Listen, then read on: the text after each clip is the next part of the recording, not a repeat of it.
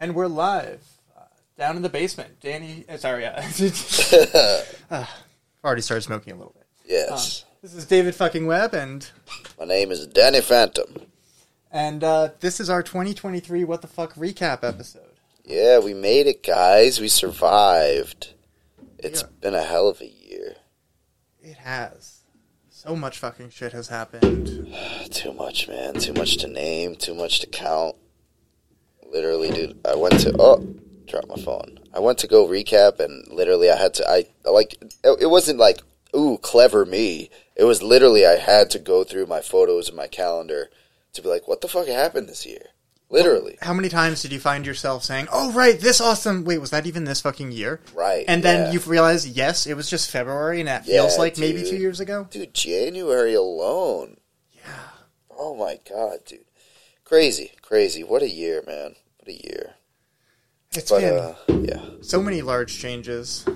Um, so let's start with those. What, what large changes uh, did you, or I mean, do you want to go through? How actually we didn't even figure this Yeah, out. let's I mean, yeah, let's let's start out let's start out simple. I mean, how how's the, how's your last week of 2022 going? Oh wow, now that's a whole different fucking question. Man. Yeah. Um, Yeah, you okay. the curveball. Well, to be honest, great. I am more excited for 2024 today than I have been for the past, I don't know, three months. Word, word. Um, I'm finally. So, I mean, you know, I just got a grant that I've been waiting for for like three months that allows me to comfortably make changes within my business. So, obviously, that's a huge fucking difference. Yeah. Um, but also, I'm working with a coach, and I'm I'm uh, I have a schedule uh, appointment with my uh, new bookkeeper um, the first week of January. Um, I'm switching from my payroll company, who I didn't realize how many headaches it caused to just not be able to get information from your vendors.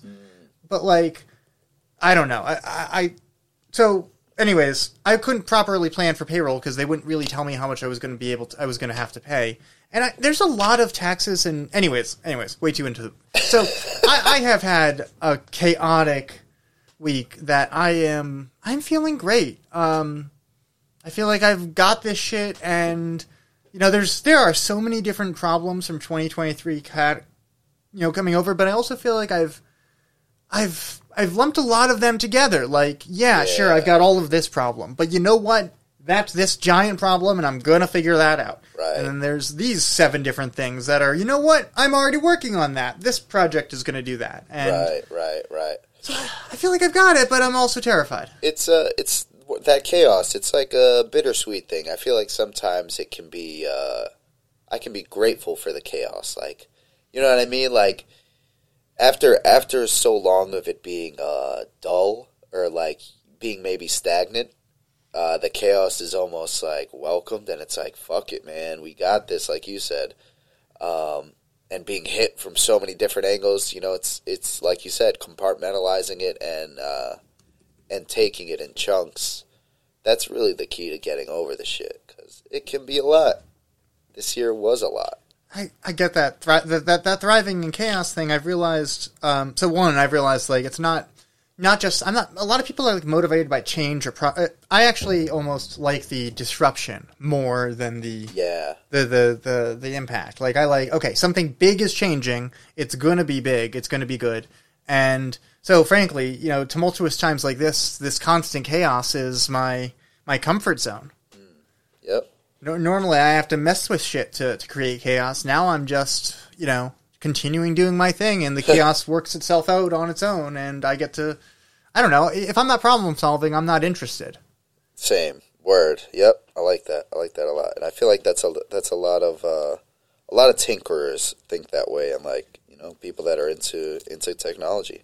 It's like I like fixing stuff. I like solving problems. Tinker is such a good word for it. Yeah, yeah, tinker. Um, so so this is the last Saturday of the year. Yeah. Yeah. Yeah, dude. Um, I couldn't even tell you what Monday looked like, but so far, honestly, it's been a pretty good week. I can't complain too much. You know, we just cleaned the shit out of the house yesterday.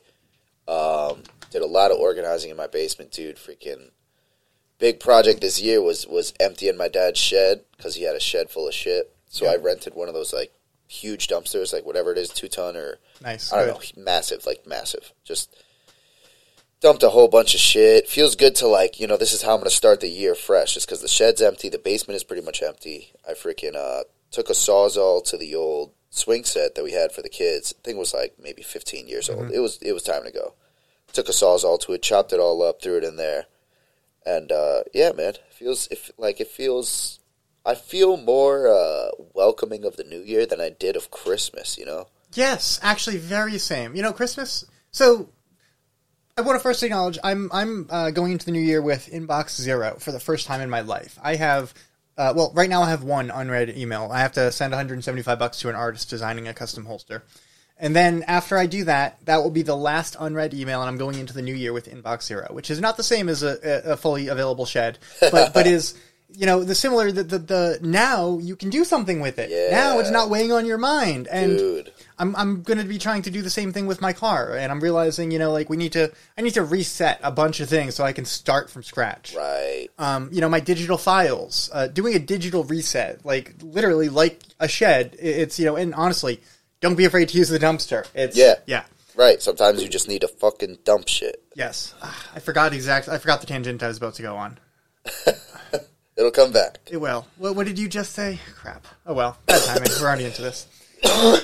Next year we're gonna have a tangent button. I've looked into how to add the sound effects. Oh, nice, nice. And I think I can change the colors. So like we can make it like a nice big red button. That'd be fire. Yeah. That's sick. Um. So, well, with that, with it being Oh, the Christmas. last, yes, yes, So uh, first and foremost, I you do you usually celebrate Christmas? Like have you the past decade generally? Yeah. Okay. So does it feel kind of different this year? Like family's not the same, traditions not the same. It's- yeah. I mean, I feel like it's it's been a few years. I don't know. I don't. I feel like COVID kind of just took the wind out of um, maybe our generation's like Christmas spirit, only because we're also getting older. We're Mm-hmm. now like the adults. In my case, like I'm taking the reins as the patriarch of the Oh, family. in other words, we're now the ones giving gifts, not getting them. Yes, we're the ones that are supposed to be hosting, and I'm like, I don't want anyone in my house. So it's tough because I want to see everybody, but I also like don't. I'm so tired, dude. Like of putting an effort everywhere that it's Yeah. like, oh, dude, I just like The holidays are a time to relax, and all of Yeah. that hosting is not relaxing. it's not, dude. Especially when you just already have like a dirty crib or you have shit that, to do around the house. Then it's like you're just putting off that even further, and Yep. I'm like, I can't afford to do that. yeah, all of those things just need to be done. And yeah, no, I um, I mean, I spent the past, uh, I actually um, I, I hired a bunch of people off of Fiverr to complete a bunch of things that I'd been putting off over the uh, about a week and a half ago. Nice. Um, knowing that in, um, Christmas isn't a thing in a lot of the countries these people are operating out of. Yeah. and it so I'd be free to focus on this and go back and forth coordinating on graphic design stuff Yep. uh, and you know website stuff and it anyways yeah uh, taking advantage of the the fact that it's a a time when a lot of people are relaxing is something I've tried to do but also Christmas Day itself you know I'm just I'm down Chinese Yeah. food it's yeah, just trying to hang out. if I'm not in an MSG coma I'm having a bad day and Yeah. I, that, you know doing that with too many people is miserable Yeah, dude. Sometimes you just want to take a nap, and it's like you can't take a nap when people are at your house. literally yep Yep, yep, yep. Um, but shit, man, this fucking weed is really good. Um, with it being the last Saturday of the year, I brought some Hibiki Suntory whiskey. It is a Japanese harmony, so to speak. It's a blend of a few different types of Japanese whiskey. One of my favorites. And uh, I'm gonna pour us a little bit here. I think this is one we've had before and it was really this was Yes, yeah, I think I bought this when we were on Water Street. Yes, that's exactly. Yeah, I I remember that was good. Okay, yeah. Yeah, it's a really, really smooth one. We'll give it a nice cheers. Cheers to, uh, the end of the year, 2023 man. and on to 2024. Right.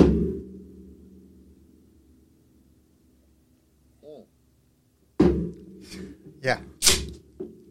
That's going to be good. Yeah, that's good. Yep. Yep, that's good sipping stuff. I uh I've been realizing alcohol is one of those, I mean not realizing, just accepting more and more. I don't know. It's one of those things that society is so so so far away from talking about. Yeah. but it's weirdly in the middle just because like I, so we're talking about things 2023. I've gotten involved in politics in 2023. I Yes, found a way in 2023 to get more diver, uh, like I don't know, polarizing than I was in previous years. Like, ha, hee, here's another hat. Well, so as I focus in on this polarizing, so so like the problem is like you know it's usually Democrat versus Republicans, and Yep. I don't I that's a whole separate series of things, but locally it's conservative versus progressive, and I'm going even further and saying, well, that means it's you know in these specific things that means they either support this or support this. So I'm beginning to find all of these little things that I find. And because that's the thing is, as you get polarizing, people love you because you're bringing attention to their cause, and so so I begin to get a lot of alliances along the way of people who are glad that I'm talking about the thing they care about. Right. And then I start talking about something that they are not in support of. Which, Right. which is like objectively making me have to notice this like hierarchical like there are people who who who care about who who care about racism, who you know stopping racism, putting uh, speaking up about it, protesting it. And then there's other but but but they are also but but then you hear their views on addiction and uh, and the unhoused and or or you know I don't know. It, it's Yeah. just this No, no, no. That's you're you're spot on. You're spot on. I know exactly where you were going with that. It gets wild and that's one thing i'm i'm so this has been a big thing for me in 2023 is realizing um you know one that some people are going to be entirely on honestly it's the reconciling the the how like since i've gotten so political and i've i've, I've i'm you know i'm going to have to continue well okay here's one a, a whole different view of it but i've got a, a one of those uh, live strong bracelets on it says uh, I got it at the uh, the village's Kwanzaa celebration, um, and it says, "We must cling to each other with a tenacity that shocks uh, the perpetrators of evil." It's by uh, Stephen uh, Biko or Biko, and effectively, like I'm going to need to work with people who I fundamentally disagree with many things on. Yes. And I've kind of taken a, a strong, like, well, I don't even need to care what this person thinks view. And, uh, you know, it, I, it's difficult because unfortunately I, I kind of do. Like, these Yeah, yeah. people are always relevant in some other way. And I don't know. But on the other hand, then there's obviously a line of, um, if I'm, if, you know, you don't want to work with, uh, there are people who are problematic and making everything worse, and talking with them does only serves to get further away from a solution. And anything you say to them will be used against you in city council. And so, so there's a balance between you got to work with everyone, and some people are actively working against you no matter what. Right. Right. That is, right. I don't know. I uh, at one of the one of the um, it might have been the mayoral thing. They were asked about compromises, and they asked to give uh, reason, uh, examples of when they compromised. And all I could think about is like, you know, why is no one talking about how many times they shouldn't be compromising? Right. And none of them said it, and I was a little upsetting Okay. Yeah. because there's so much compromising involved, and Yeah. I understand that that's really kind of what politics is, is compromising. But if but but what it comes down to is no, this is about impacting the maximum amount of people with the maximum amount of benefit, and you don't have to compromise; you can calculate. Yeah. Oh, yeah, I'm yeah. writing that one down. That's good. I like that. You don't have to compromise. You can calculate. And I think you know. I think that that sort of uh, political tension, it like it it remains true throughout life. Um, the like the only comparison I could think of was joining this uh, joining the construction industry. Um, I signed up. I'm like, yeah, I want to do some labor. You know what I mean? Like, it is what it is. A bunch of guys shooting the shit, smoking cigarettes. You know, whatever, whatever. Um, everybody's got each other's backs, and um, it was the same same as you're saying, where it's like, I'm gonna have to work with people that I fundamentally disagree with. You know what I'm saying? Like open racists, dudes that are proud that they own, um, you know, old German uh, like old Nazi war jackets that have a fucking swastika on them, like bragging about this stuff at work while we're digging a hole. You know what I mean? and expecting you to be happy for them. Right, or or or anything. You know what I mean? Whether it's whether it's to bark back or to agree with them. Um, and so that was that was just like a an eye opener too, where it's like these people are out there. You know, what like think of think of what you think as your best trait, and someone might take that as your worst. You know, and and it's it's just like you said, it's compromise. It's it's a it's a balance between what's the job at hand, what needs to be done, and how much of a fuck do I give about my beliefs that I'm gonna sacrifice, you know, some sort of moral integrity in my own mind to get whatever needs to be done done. Yeah. It's politics. Everything's politics. You know, like at any point I could have, you know, uh, snapped or, or said something or pushed back at homeboy, or I could have just laid back and not said anything. You know. I mean, but then you won. Uh, well, so sure, but that would affect. I mean, so yes, you could, but also you couldn't do it without it impacting your daily life. Right, or the or the job site, or the job at hand, or the you know the the morale of the crew, Yeah. and so it's one of those things that it's like, all right, so you wait till you, you wait till it's over, you pull them aside, or you do it in front of the group to set a set a standard. Um, but that I feel like that that like whole bubble of instance is relevant to a lot of parts of life. Well, you know? yeah, but but what's so great about that is what it really comes down to is if you started to do that, administration would recognize that you are what is causing a conflict in the construction process. Exactly. I'm the disruptor, and it's like, ah.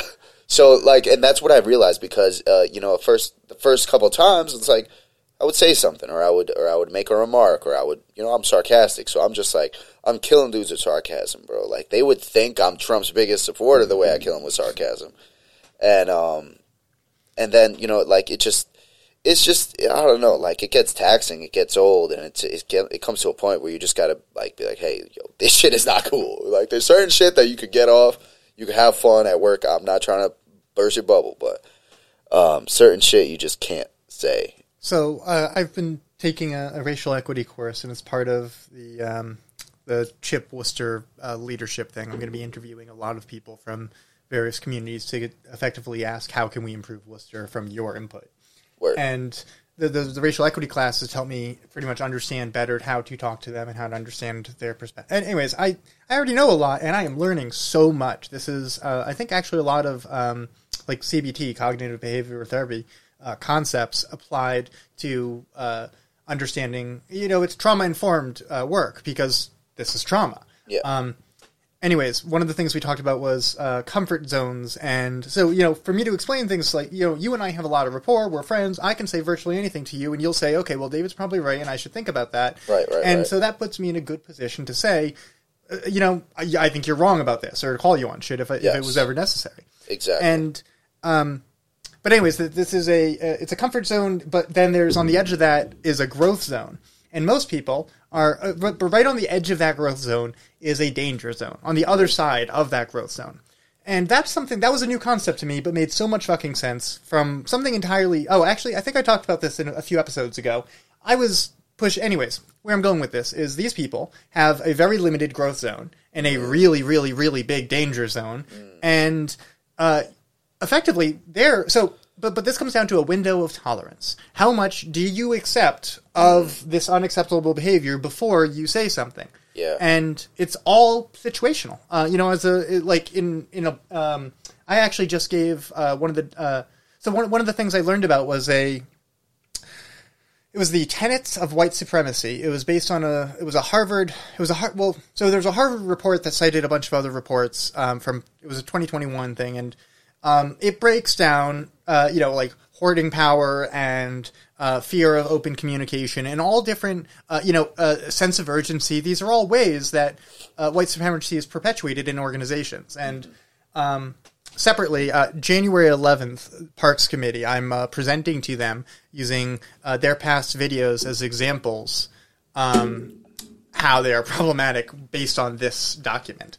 Um, but anyways, I sent this document to my um, to my uh, head technician who pretty much runs my shop these days, and the, the the point of and I made it clear you are going to find stuff in this that you realize that not just you are doing, but we are doing at the shop, and it is let's acknowledge it and, and adjust it. Um, but but what it comes down to is this is not like these are things that that just just happen because they happen because they've been happening because people don't think about changing it. And you know, so anyways, construction is very much one of those my job is not to think, it is to do. yes. And you're forcing people to think, which they don't like. No, yeah, no, but I, I like I like what you said just there. Um, what's happening is happening because it's been happening. You know, that's that's yeah, that's valid. That's valid as fuck. I realized. Uh, so I, I'm institutionalized. Um, I grew Yeah. up in institutions. Like I, I was kicked out of public school when I was eight. I, I was in special ed for a long while. Um, where I'm going with this is I've real so you know I'm institutionalized, and I realize that's why I'm doing so good at recognizing what's going on in this city because this city is an institution. All you have to actually real like under to understand why ha- what what happens, you have to understand the people in charge. It's like when when I was in you know grade school, I could say, okay, well, you know, my therapist doesn't have power over this. The supervisor of the unit doesn't have power over this. You get the the director on board with your concept, and everyone else has to do what they say. And I don't know. It's the same. This is all. Worcester is an institutional. i- i- sorry, is an institution, and uh, what when you look up institutional, it's doing things because of the way it's been done, because of Yeah. tradition. Usually, it's like educational. It's you know a Yeah. or a, an institution. But no, it just means we do things because, and then you look at city council and you see that they're doing things, that they're like writing laws based on here's the way we've always done it, let's write it down. and, right? Exactly. It's, um, anyways, yeah, institutional. Comical man. um, so, uh, what else have you done in 2023? Let's go through the first few things on your list, like right. chronologically. Yeah. oh God. Oh, Although I can't do that, so it's not, it's entirely okay if you don't can't. no, no. Um, I didn't set it up chronologically, Oh, okay. but Uh, I don't- don't I can bother. recognize it. Um, so back, I mean, we potted before this, but back la was it was it last September that I broke my ankle? Yes. Uh, Not because it's been a year, right? September was a year, so 2022 yeah. is I, when I broke my ankle. I mean, that's pretty much why we took a, a hiatus, but Yeah. I think we But we parted before then, obviously. I mean, after then, after then. But anyways, what I'm getting to, uh, yeah. So rehab the ankle, um, got it to where I needed it to be. Um, got in physical shape this year. Uh, January and February were probably the hardest I was going with uh, working out. Probably January through March. Um, so I broke my ankle in in September. You know, rehab. I still got a plate and six screws in there um, rehab myself to be able to work out at the highest level I've been working out my whole life. Cool, great. I'm fit. I'm, I'm healthy. Strong dad vibes. Um, and then I, have been working towards uh, becoming a firefighter for Worcester. It's been years. Cool. Um, had the I passed the physical the first time, then broke my ankle. Um, so I was worried. I did all the like preliminary classes at the place in a in a brace. Did the interview in a brace. Um, they were like, "Yo, are you good?" I'm like, "Yo, I promise you, I'm a smash this shit." Um, rehab myself. The re like the final physical was, I believe, in uh, March. Did that, passed by a cunt hair, um, and then you know, uh, I was hyped up. I, I was gassed that I passed. You know what I mean? I it, it, was a long journey to rehab my ankle and to get myself to a point of strength after feeling so weak and being so down, so depressed. Like, that's a long way to come. yeah, it was it was rough. It was a very rough journey. Um, but I made it. Whatever. I talked a bunch of shit on Instagram, and um, this kid that I known since fifth grade, Connor Lamoureux, shout out Tatnuck Square, piece of shit. Um, screen recorded what I was saying and sent it around to all the firefighters.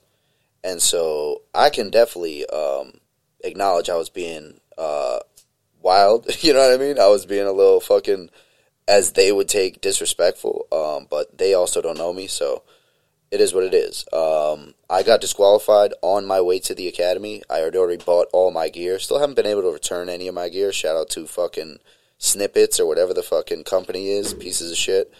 Um, spent like twelve hundred on the gear, couldn't return it, whatever, and got disqualified. And so from there, instead of you know taking defeat again, um, I took one of my good homies up on an offer to work construction.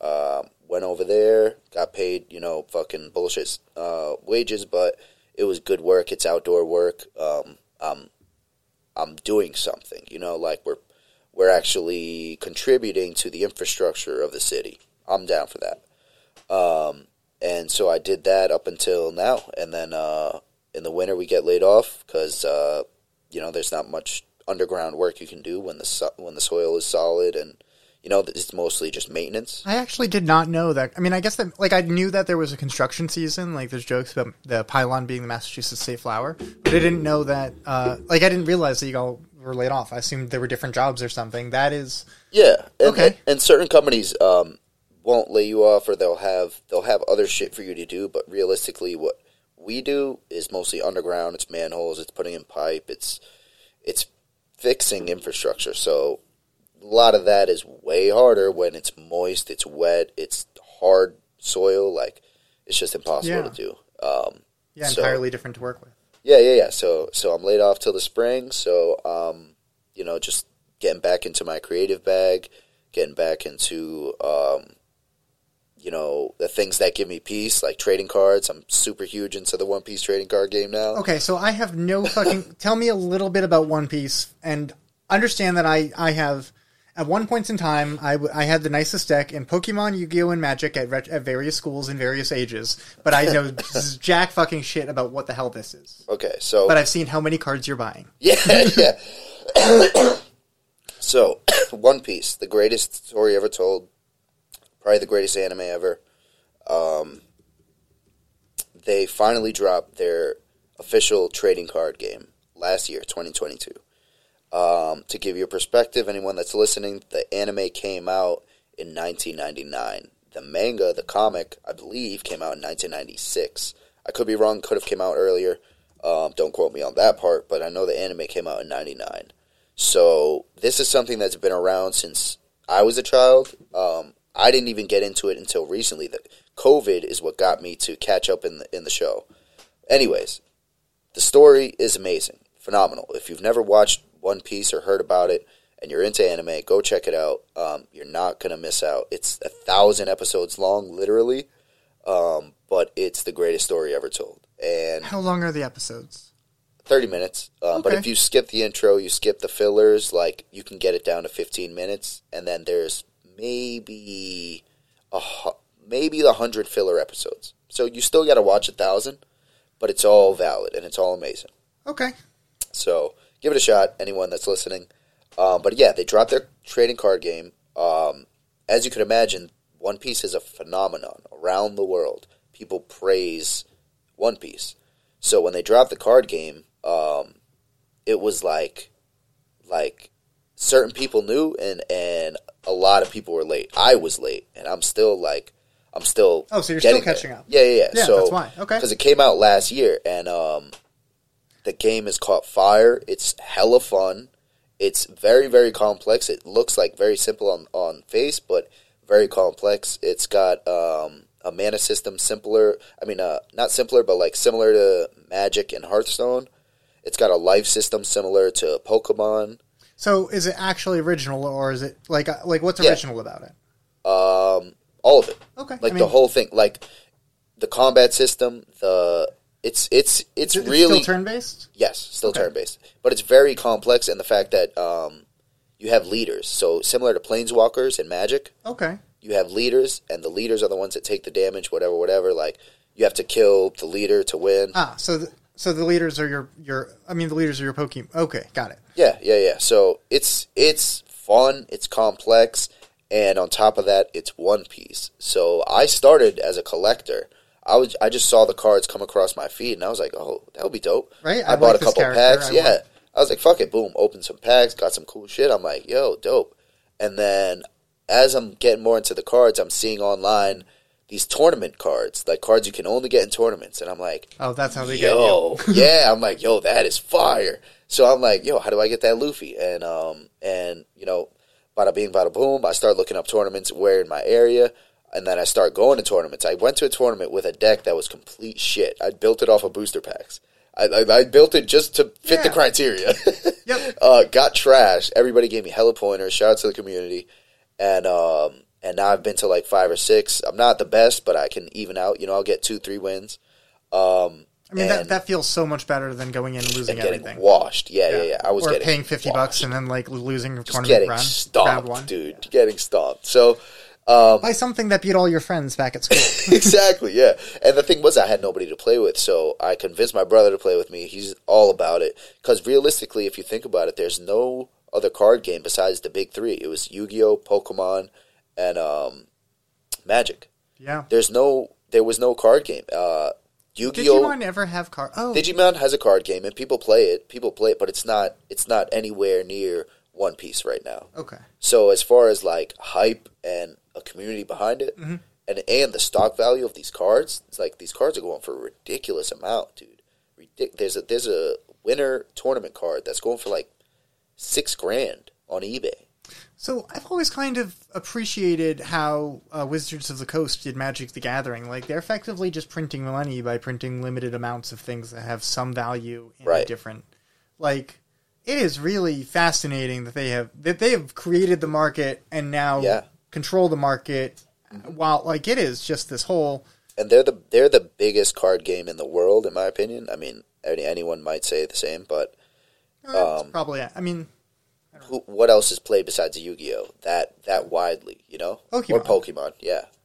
So the, and that's why I say that's the big three, and and One Piece is coming out of nowhere because it is completely different, and while it has similarities, well, it's got its whole fan base. And th- and that too, you It's know, and it's using the characters from, and it's it's just so smart, you know what I mean? To drop it now when Oda finally um, came out and said One Piece is ending, like I'm on, I'm working on the final arc, you know, because Egghead is technically the final arc, and then Elbaph, like I'm sorry, Egghead and Elbaph. it's dude, you gotta watch, dude, you gotta watch, you gotta I- watch. No promises. It's amazing. It's literally the greatest anime I've ever watched. Okay, so I don't generally like anime.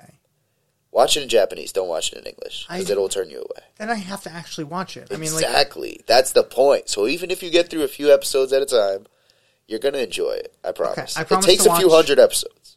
Okay, uh-uh. I was to prom- I, I, I was going to promise to give it like an episode, maybe two, if I didn't hate it.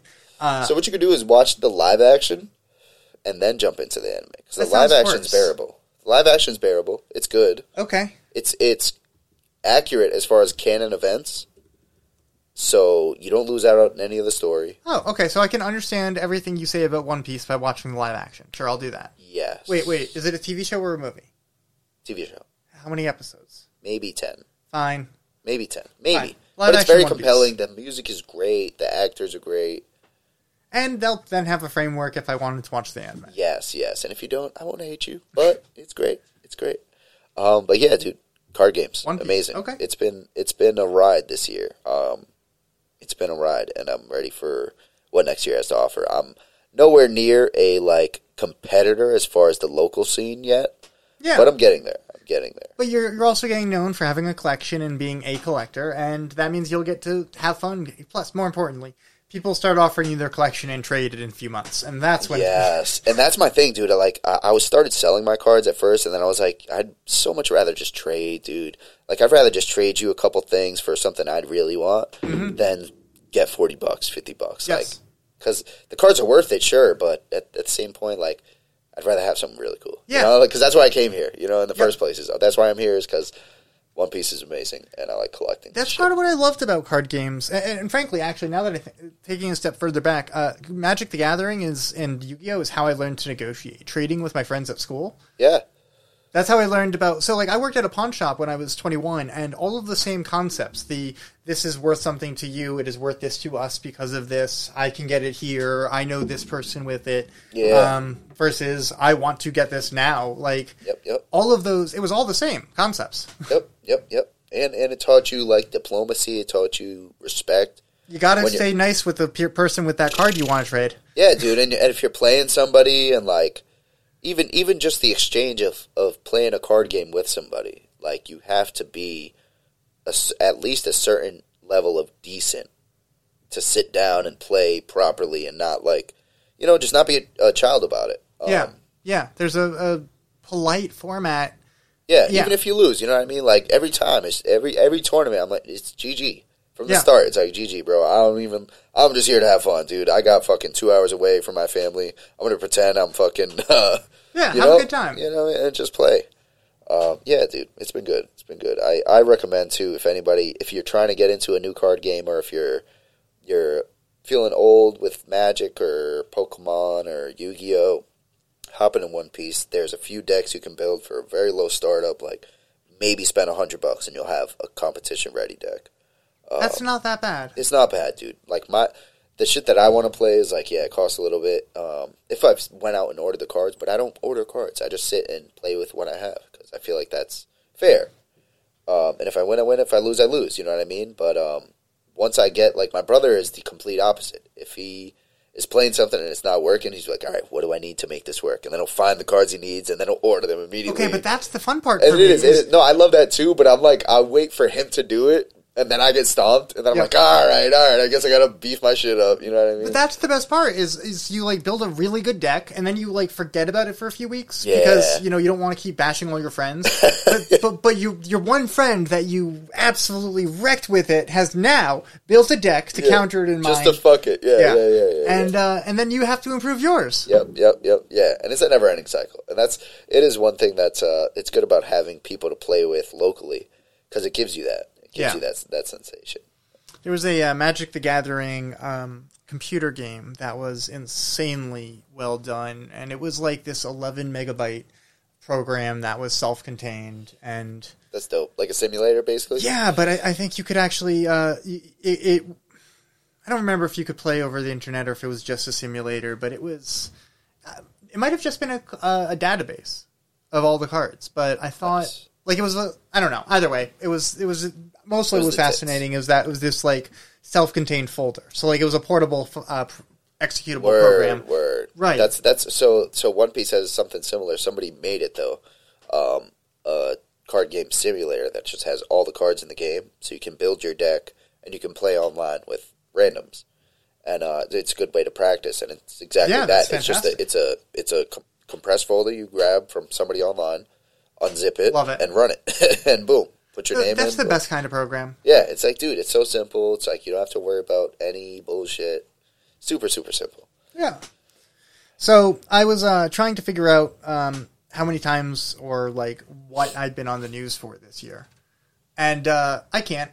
Um, like it's like so like in never mind the so like for, I've been I've been in the news as a general phrase about fifteen different times this year, um, for I don't know, a variety of things. Uh, I I spoke on um, so so like I was quoted uh, about um, advocating for uh, a shelter uh, in Worcester, uh, mo- and mostly just because I concisely said that the xenophobes were being xenophobic, and I. I I don't know. They, they were making, anyways. There was that. There was a ton of right to repair stuff. I think that was actually February this Yeah, year. I that was a lot, testified. yeah. Uh, yeah, I testified like February ish of this year at the um, State House. Yeah, at the State House, um, and um, met a senator that day, but also was on the front page of the Telegram a week later, uh, the next Monday.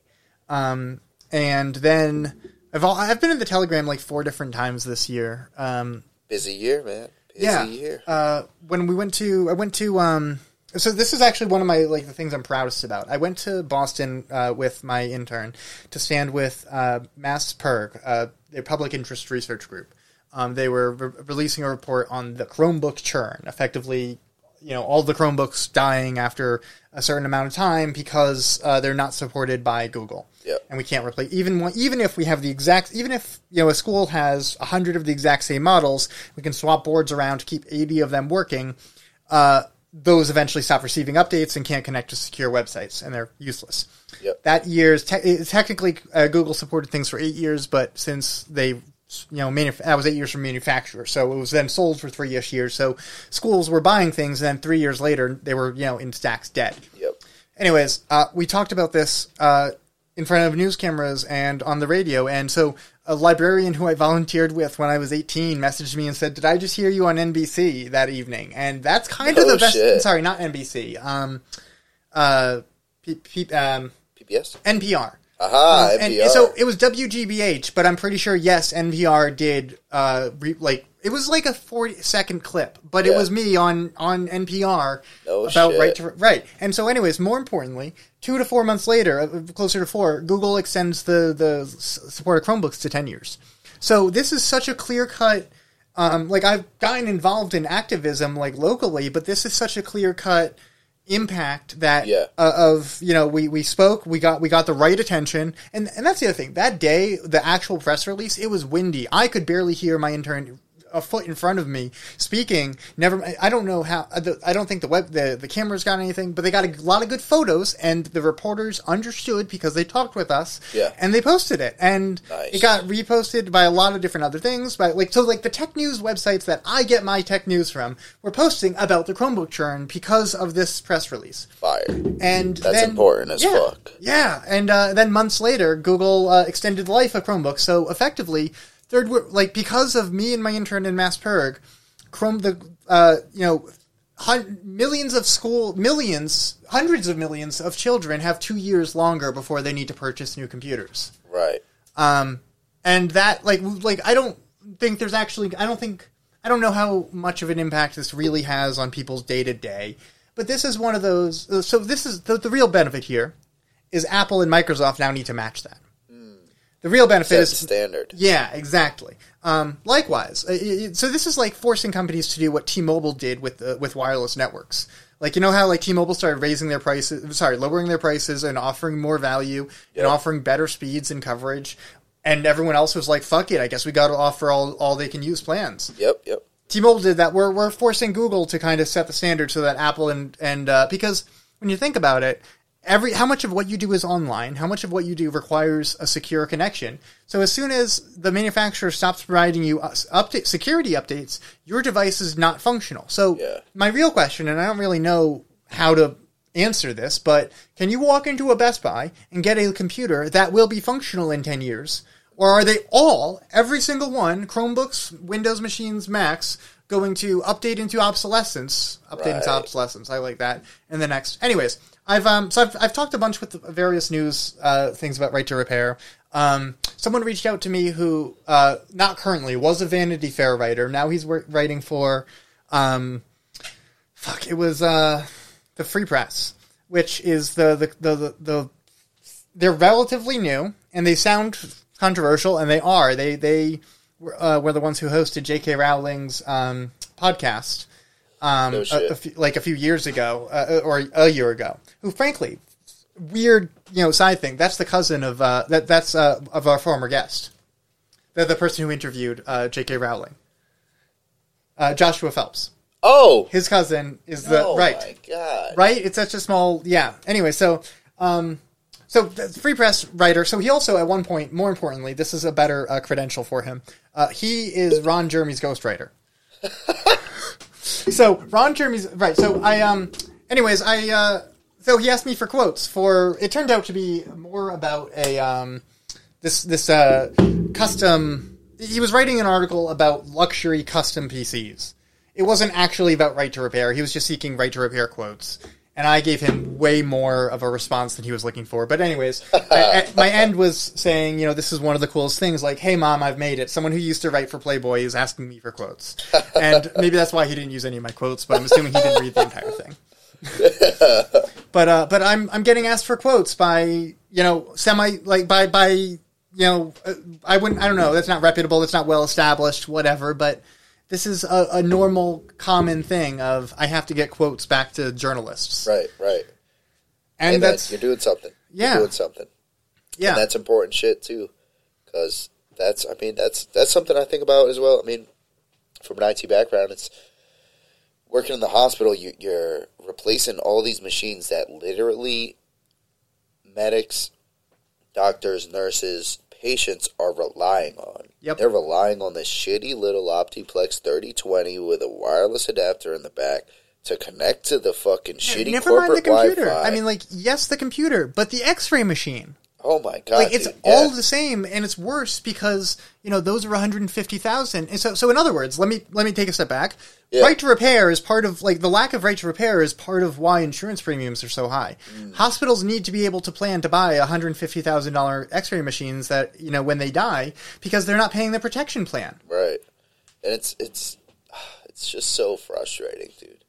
It's so frustrating because we know how far we've come technologically and to like to create this facade where it's like, "Oh no, it's broken or we can't update it."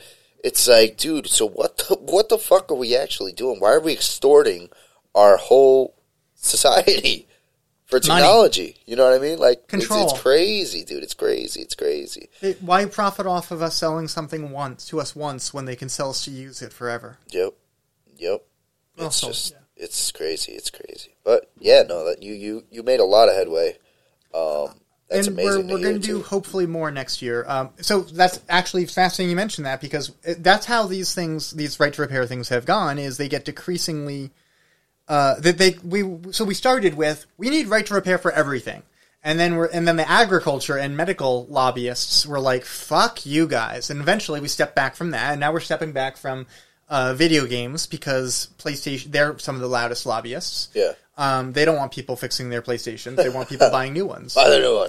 Um, and uh, because you that's all subscription based. Yes. Um, and then uh, what what else? So, anyways, uh, now we're um, in, before the California one got passed last year. I was advocating for a cell phone repair bill that only affected things with LTE, tablets and cell phones, not computers. And the, the plan was to get this through and then uh, get another one through later.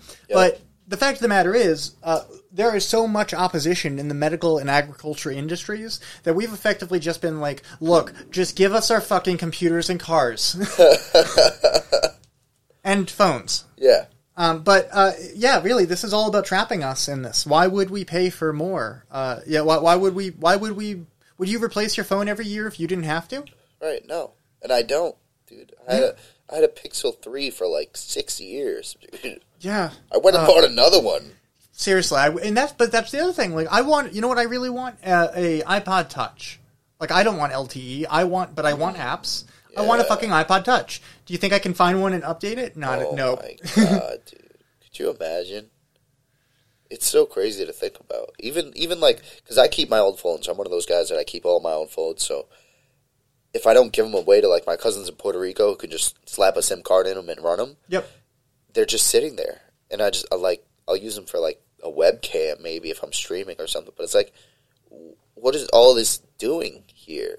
It's functional. I know it works. You know it works. Like Yep. connects to apps. Like it was doing this shit for five years. Why would it stop now? Yeah, and uh, you know sometimes there's like Linux you could flash on it, but it's it's never really functional and that's not usable. Like No. you, you can do something on that, you can't sell it to someone else who will then use it. Right. It's crazy. It's crazy. But um, shit. Besides that, what else? So so you yeah you were you were big in that within the politician. So also the uh, WRTA, I spoke about that. That was that was kind of a, a funny fucking coincidence. I was at the. I mean, it actually makes perfect sense because. Uh, if, if the buses had been running reliably or on a more regular schedule, I would have been waiting at the WRTA hub. But I was waiting at the WRTA hub, and some reporters were there interviewing people, and they walked up to me and were like, "Can we record, record you?" And it was so. The best part about this is this whole time I had my um, I had my. This was back when I was carrying the Insta 360 all the time. So I actually recorded this, and at the end of his thing, he's like, "Is that recording?" And we, we effectively negotiated that I would hold my. I would wait to release it until after 6 p.m. So he- and that was a cool little exchange. Um, Nice. but anyways, yeah, they they posted a they, they used uh, snippets of me talking about how the WRT wasn't reliable. It's actually kind of funny. I blamed. I, I said my employees are late, and it's often because of the bus. And like, so I'm like, and so I messaged my employee, being like, "I'm throwing you under the bus on."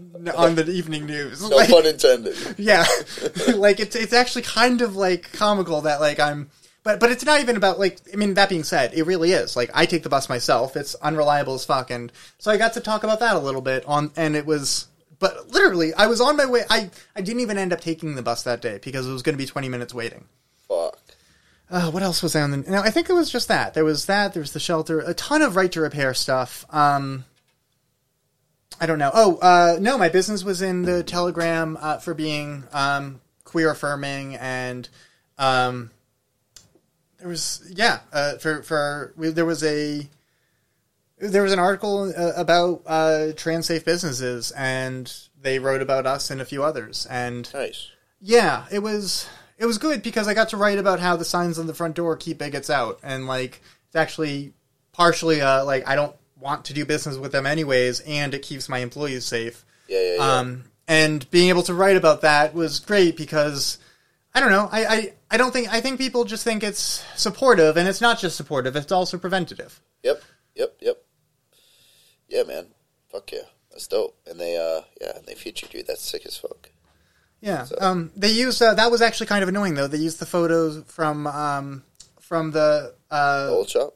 No from January from uh, the, the, so they didn't. So I did an interview with the journalist, and they were going to have someone else come and take my photo, and I just sent them a photo that was actually really good. It was of me, recent, and in front of my shop door with all the stickers behind me. But they used the one they already had on file from their own pho- photographer, or their own journalist from um, uh, January, uh, or not January, but from the State House. So they just reused the same photo, and they did that with the same thing with one of the other people they wrote about. It was kind of unfair and not right. Um, but it was a good article, and but oh, here's another fascinating thing from that. So there was so uh, I think it's just AI. I don't think anyone's like directly copying this, but uh, one of the websites. So, so that's the thing I've noticed from all of this is like when the Telegram post said, "I'm also on Yahoo Finance." Like the because Yahoo Finance reposts from the Telegram and from other um, from some of the reporters that, that work with the, the smaller, uh, not smaller, but local papers, Yeah. they immediately get reposted with credit back to the original article by bigger things. Interesting. There's other, yeah, as long as you source. Anyway, so so they there's these there was this uh, I don't know they were seemed to be based out of Leominster, but anyways, it doesn't seem like the journalist behind the website or the website itself actually exists. But it uh, there was a website that paraphrased from the um, from the article, and it said something about uh, David who identifies as I don't remember exactly what it said, but it was a slightly different. But so I was watching my public identity get rewritten in real time because like here were these seven articles that said exactly what I told the reporter, and then this other one that was uh, probably AI copy and pasted with slightly you know like a anti paraphrase uh, Interesting, filter. I mean, sorry, anti. Uh, Anti-plagiarized. Yes. Um, anyways, I, but but it was slightly different, and the meaning of it was different, and it was saying like it was it was it was not a big difference. But now I am quoted by a news publication saying this, and it was there wasn't like I couldn't report it or whatever. It was, Right. um, but it was just fascinating to watch that happen in real time. Yeah. Um, like someday that could be used against me, and what am I going to say? Like, here's the actual article, but it doesn't matter. There's an article that says I identify this. I don't know. Yeah, yeah, yeah. It wasn't a, a significant thing, but the meaning was distinctly different, and I realized this could happen yeah. easily With- for something bigger or worse. Right. Right. Right. Or on a bigger scale, or spammed harder. you know? Yeah. So, um, as far as what else is, so I've, we've talked about me getting political, but that's not just advocating for stuff and talking at city council and I guess going to be running for something in a few years probably. That's also, I should clarify, I don't, I don't want to be mayor. Um, like this is a, like that is a big thing from this year. I announced I'm going to be running for mayor in I think 2025. And Yeah. I don't, I don't want to be mayor. I don't want to be in charge of the city. I'm just accepting that one, I actually have a fuck ton of the skill sets necessary. Um, I'm actually electable, and I can definitely run a way better campaign than anyone did last time. And that's not a reflection on anyone. It's just everyone's trying to door knock, and I don't think door knocking works in 2023. Uh, and I think it will definitely not work in 2025. Um, and frankly, the entire election was decided, I think, mostly by the fifty thousand dollar super PAC created at the end. So we're we're competing with pub with I don't know. Anyways, long story shorter is this is not a I want to do this. This is a I think unfortunately this is necessary. But uh, I'm hoping if if King runs again, I'm not going to be running against him. I will probably go for city council, but frankly, I I don't want to be there, and I don't think I'm gonna have. I I, th- I don't think I should take a. I mean, I, I know I could do a good spot as at large, but um, anyways, what I'm really trying to say here is. Hopefully, I don't end up having to actually run for fucking. I don't want to actually be a politician. I'd. Ra- I- I'm. I'm making enough of an impact, so that's where I'm going with this. This is Yeah. David versus the Worcester Queens, not like that. yeah. So let me elaborate because it actually makes a lot of sense. So uh, when I was in court for this was the um, uh, I've told you about this before. This was the uh, the nuisance ordinance. You know, David Webb nuisance. Yeah. Um, the, the the trash on the, the so pretty much as soon as uh, Lucas uh, filed the building permit, the city started ta- hitting us with all kinds of fees, violations, blah blah blah, notices about shit. Like Lucas' car has been unregistered forever, and they started caring about it when they when we filed the building permit, we started getting notices for that and a bunch of other shit. Mostly, also the disassembled yurt, which which was a whole fun. I, I've uh, I've actually um, I'm gonna at some point probably add the audio from that court session to a, a podcast episode because it's it's beautiful. Like the, like the I, I interrupt the, the judge and say yes sir that's a disassembled yurt. Like that's my defense is it's a yurt your honor. Um, it ends up being a little bit of a shit show, but where but but I'm I'm in the courthouse go, uh, talking with assistant city, city solicitor uh, Paul Payer, Payee or Payer. And uh, so keep in mind, this is the guy under Mike Traynor, the lawyer for the city of Worcester. So this is his assistant, and he's the person who represents the city in actual court. Yeah. And he says to me, and, and I'm talking to him, and he says, "This isn't a game, David." Uh, Like, and and I say, and I, I had actually been thinking about that on the way in, and I um and I said, actually, you're wrong. It is a game. It's chess, and you might not be a bad player, but you're used to playing with people who don't know how to play, and you're sitting down two thirds of the way through the game. Um, and I think that was perfect. And I thought about this more later, and what I realized because like this is another one of those people just doing their fucking jobs thing, Right. Um, that you know he might not be a bad person, but anyways, um, so you know if this is if this is chess, well let's let's what it really comes down. I, the real thing is this is a game, but you're not the king. You're just a bishop. And what I realize is no, actually, arc like hierarchically, this guy is the queen. King is of his department is right above him. His job is to protect the king. Yep. And so, take that aside. I'm going into the parks department. Um, so I've been going to the parks commission for a while. We need to have a few different people from there on on here. Um, oh, so many. That's a whole. So I went to support a friend who turned out he wasn't on the agenda that night because, quote unquote, from the the commissioner that night, we didn't know you wanted to be on the agenda, which is bullshit from the emails they sent. But um, the actual reason they they hid behind was claiming not to be able to open an attachment. Um, which is they asked him to resend it in Word and said this will not there will not be a follow up to this email. And that's like they're hiding my anyways. So I I showed up to try and support a friend that turned out not to even be on the agenda. That night I saw um, someone else uh, someone else stood up and say hi I here's who I am. Here's why I care about this. Here's what I've done about this. For here's what I've done for the city. Here's how, how, all of the steps I've taken to get to this point. Here's the very reasonable thing I'm asking for. When am I getting it? And the city and, and I watched the parks department be like, we don't give a shit about what you're looking for. We have we owe you nothing and blah blah blah blah blah. And I had heard about the parks department being able to, you know, acting like they could do whatever they want. I'd heard Yeah. they're problematic and racist. This was my first actual meeting sitting through one. And it was so I mean this is why I later brought back to them that uh, that tenets of white supremacy because I, I learned about this and I'm like holy shit this is what I've been seeing here this entire time, but um so I I I, uh, I went up I stood up after that person and was like wait a second so do you, and we established that he spoke for the parks department.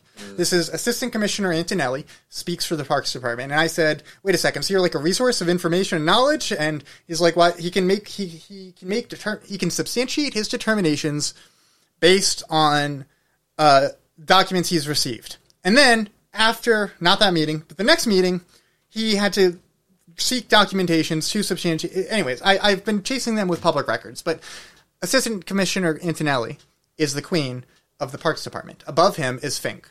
And when I'm real, and, and then so we take it another step further. The city manager, Eric Batista, Yep. he's right under the mayor, and I've been a- after him for a while, calling uh, uh, in um, in city council, um, because uh, uh, pretty much he his, he didn't give a shit about the uh, well, and stood in the way of the crisis pregnancy center uh, uh, order.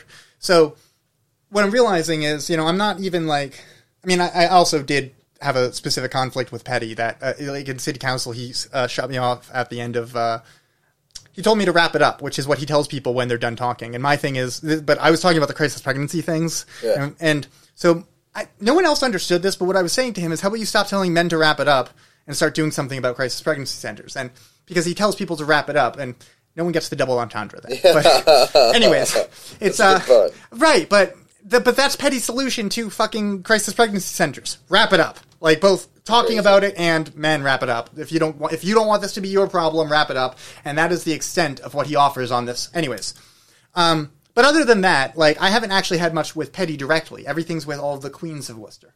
All of the, the you know in this hierarchical Yes. so David versus the Worcester Queens. I've been realizing I'm I'm antagonizing and drawing out the problem and highlighting the problematic uh, structures with here by holding them accountable. Um, Yep. I, I've you know I think I've, I must have said you know this morning I um I was I, I briefly outside of a park in Worcester taking photos of the uh, quality of life. Worcester, quality of life is the Worcester department. It's mostly police that uh, enforce uh, home, uh, sweeping homeless encampments.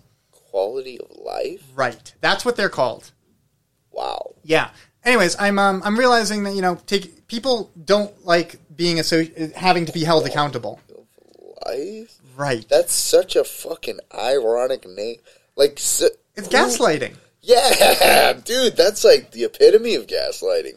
Yeah. Holy shit.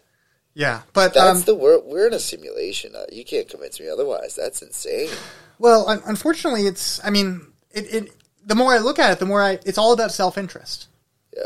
Um. So, like, you know, the, these people are are just doing things the way that it makes sense to do them, the way they've been doing them for as long as they can continue keep doing them. This is all about institutions. Yeah. It's it's unfortunately like it's not a simulation; it's an institution. Now that's a now that's a bumper sticker. Oh fuck. oh man. What a life. So, Thank uh, God this year's ending. yeah.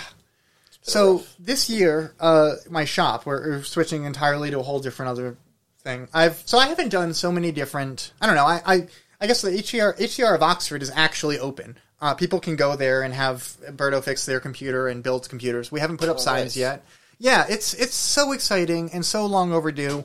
Um, but I've been systematizing the fuck out of every little thing and.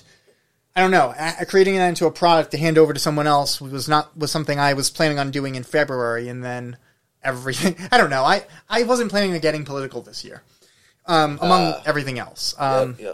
Speaking of which, I'm probably tabling the gun shop for a few years. That's not entirely definite, but I think at this point I'm accepting that I need a partner with significant funds to and the time to actually set it up. Right, like this is a fund. three months of I'm focusing on this after three months of we have been investing in this, Uh-huh. and that's after three months of planning probably. Yeah. That's Um, fair.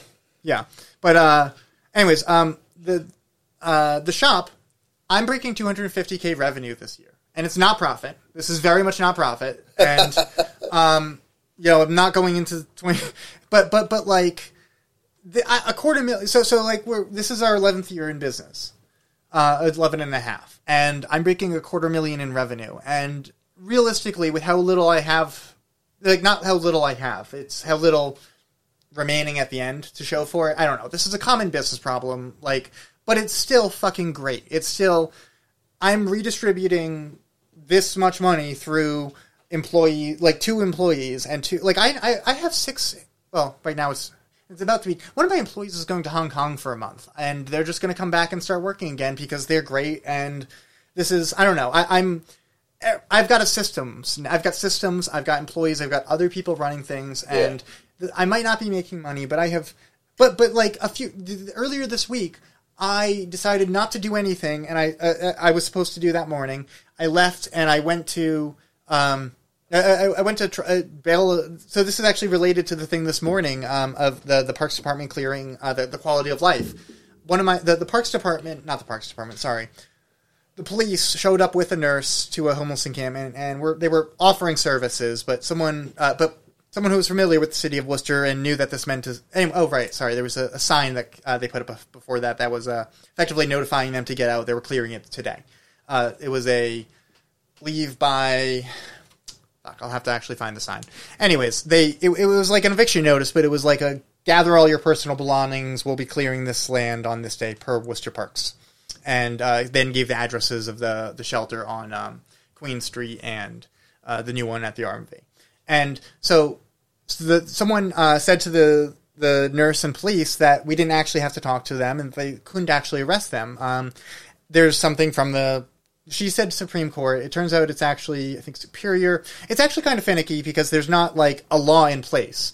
But Massachusetts, specifically Maura Healey, told a town in Massachusetts that their bylaws were a violation of an Eighth Amendment uh, because it effectively criminalized being homeless if you, when they had no other option. So unless there's a bed readily available, someone can't be criminalized for trespassing or sleeping.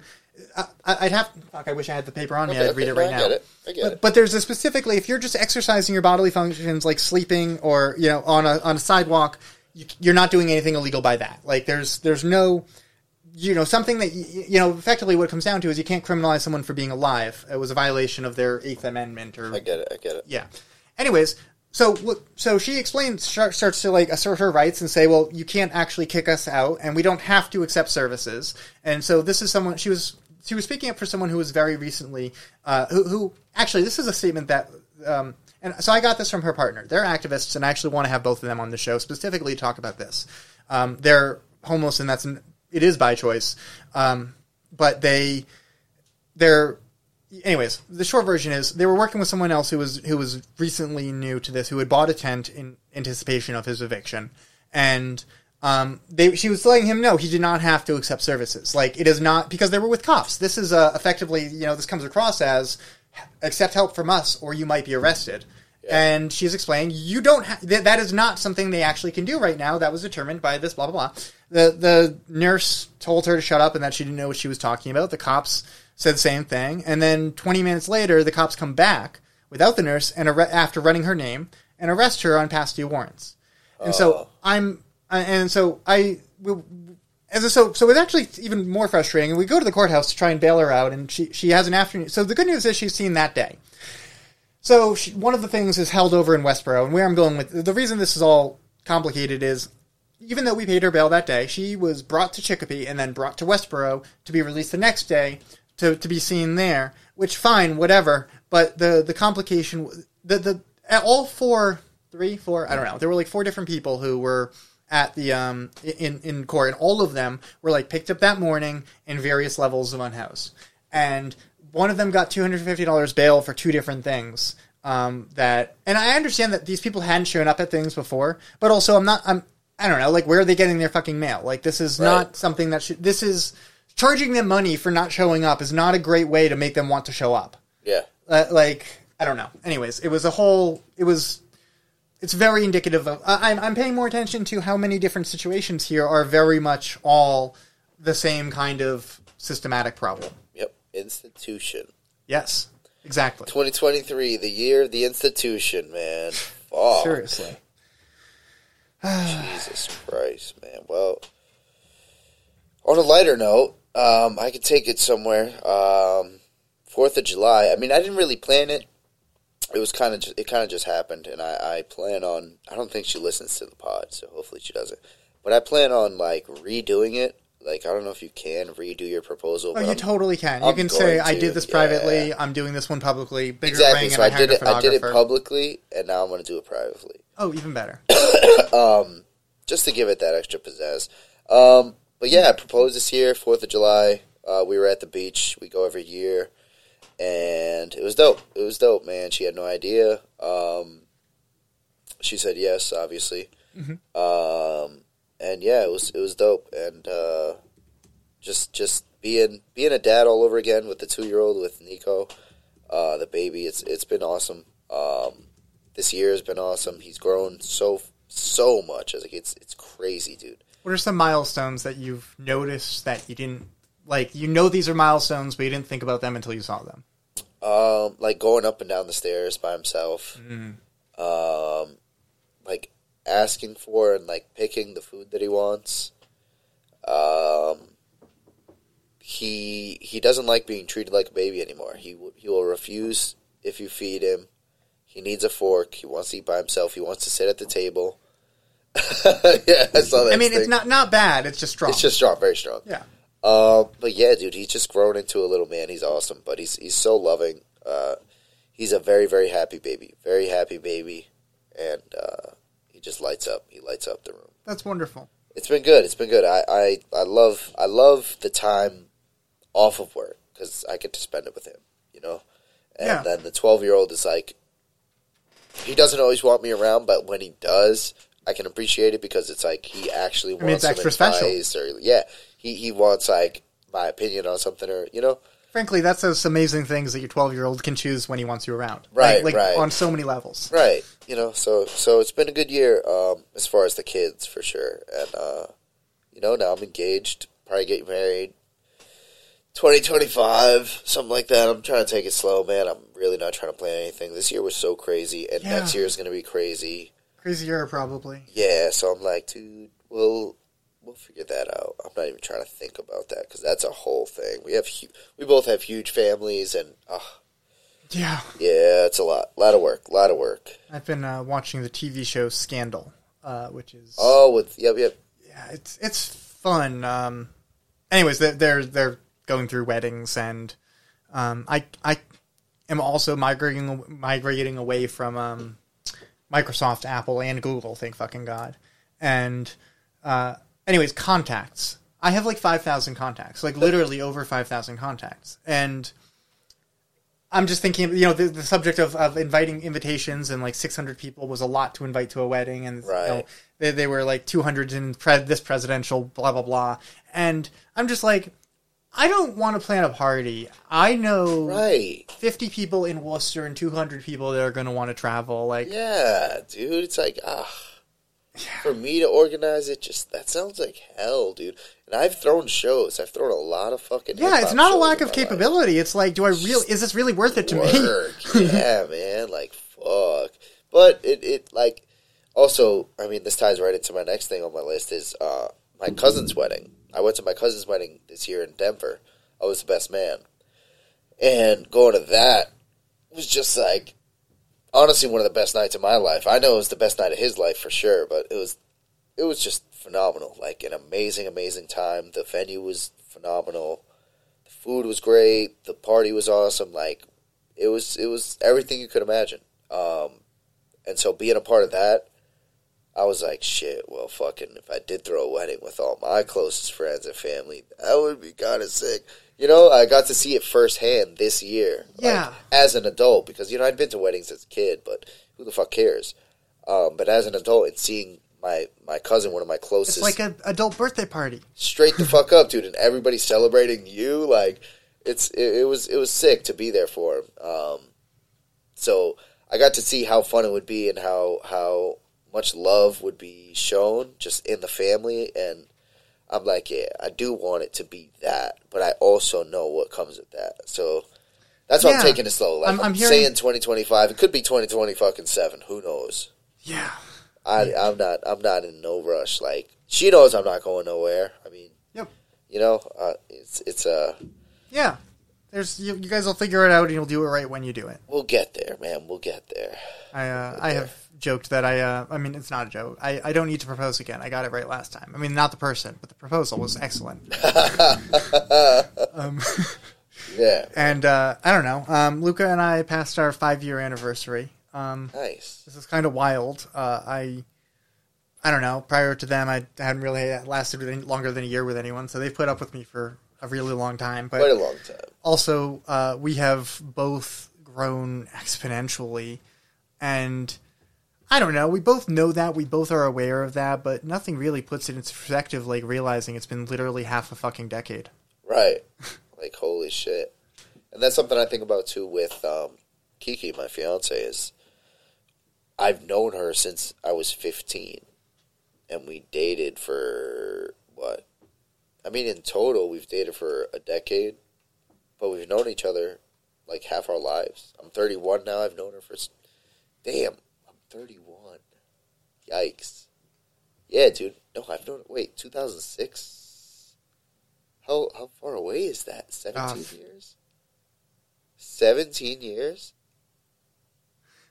at this so that's the good thing about being 30 if it's over 15 it's more than half So I've known her for most of my life. yeah and now that's a really easy determination to make unfortunately That's never gonna happen again. I'm never gonna question it.